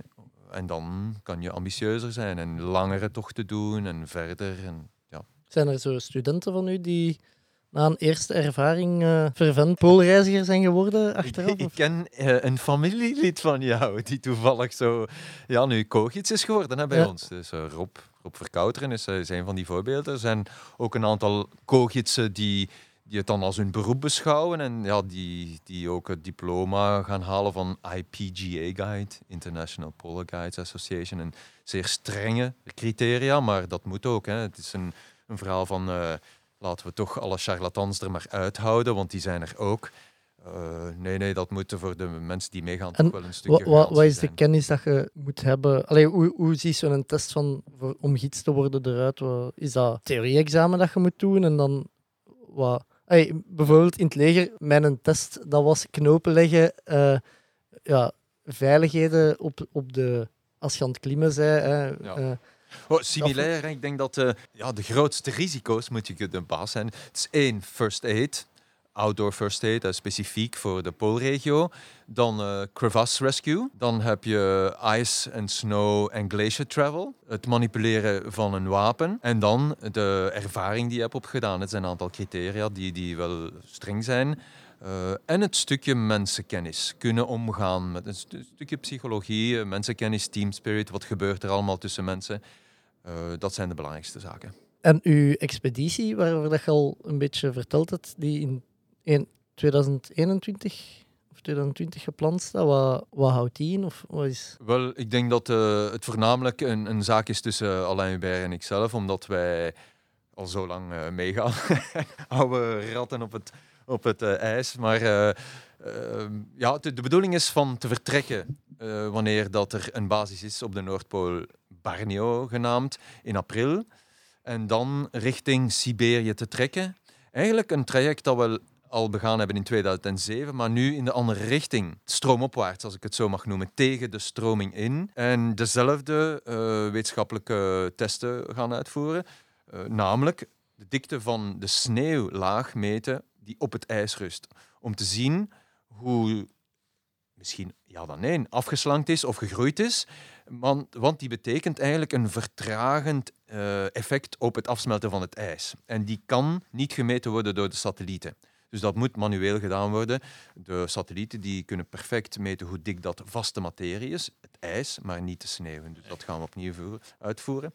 We gaan sowieso dan op het einde van het seizoen geconfronteerd worden met meer open water, omdat dat ijs weg van Siberië gaat. Dus we gaan ja, met een nieuw concept, slede, roeimachine, trimaran, uh, dat proberen te overbruggen. En ook daar, dat is de grote onbekende. Waar gaan we aan het einde van dat ijs komen? En hoe ver gaan we dan nog moeten verder gaan met uh, dat roeiding, die ja. nog geen naam heeft? Wanneer is uh, de volgende keer dat je Alain Hubert ziet? Uh, dat was verleden week bij het testen van dat roeimechanisme ehm, in Westende. En nu vertrekt hij naar Antarctica om de basis te runnen, de Belgische Prinses Elisabeth basis. En hij blijft daar tot mid-februari. En dan doen wij verder met alle voorbereidingen voor de expeditie in 21. Moest je hem zien, je mocht hem de groeten doen van mij. We hebben een band, Alain en ik. Ik zal het even kaderen. Tijdens mijn opleiding in het leger um, moesten wij in de kazerne in Marchedam een test doen, zijnde uh, vechten tot als er iemand neergaat. En ik had op die test net de slaag van mijn leven gehad. En ik kwam uit de zaal buiten en ze zeiden, ah, hier staat een container die moet ingeladen worden. Gaat daar maar helpen. Dus ik helemaal groggy mee die container gaan, gaan inladen. Bleek achteraf dat dat die van Alain Hubert was. Dus uh, je mocht hem de groeten doen van mij. Hij gaat me niet kennen, maar ik heb wel eens een container ingeladen. Voor de mensen die interesse hebben in Pool-expedities met Dixie of hè, met, Polar Experience, waar kunnen ze meer informatie vinden? Simpel online natuurlijk, polarexperience.com. En uh, ja, mensen zijn welkom, uh, jong en oud, 13 tot 76 is de marge die we gehad hebben. Een jongen uh, die zich geroepen voelt en die een beetje zin heeft om naar de Poolregio, dat is het belangrijkste. grote zin om te leren. Niet alleen komen omwille van de sportieve prestatie, dat maakt klein beetje deel uit van de zaak, maar het is voornamelijk een, ja, een inzicht krijgen en routine in de gestes, uh, materialen kunnen manipuleren. Ja.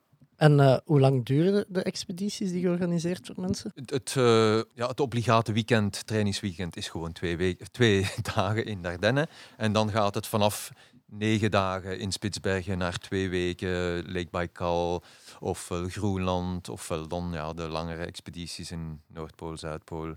Met of zonder kites, dat moeten de, de mensen zelf bepalen waar dat ze, uh, in welke richting is het te voet, uh, met krampons of sneeuwschoenen, ofwel met de kites. Ze kunnen leren kiten bij u dan ook? Ja, dat is ook een, een clinic, een trainingskamp in Noorwegen in januari. Oké, okay, uh, klinkt allemaal zeer interessant. Dixie, hartelijk dank voor ons te ja, ontvangen in, uh, ja, de, in, de, in, in, de mooiste podcaststudio waar dat we al gezeten hebben tot dusver. Ja. Seppe, bedankt voor mee te komen. Ja. Dit was het voor deze week. tot de volgende keer. Willen ze niet? Doen we het of doen we het niet? Tommeke, Tommeke, Tommeke, wat doe je nu? Tom Bonne gaat wereldkampioen worden. Hij rijdt 5 per uur. Te snel voor ons. Stop! Stanley, stay on your fight! Fred Kaap. En nog Fred. Jeff doen is iets. Jeff! Wat is er mis met Dumoulin? Hollands poepen. Hij heeft diarree. Don't stand on my dog or I cut your head off. Daar is hem, daar is hem! Daar is hem!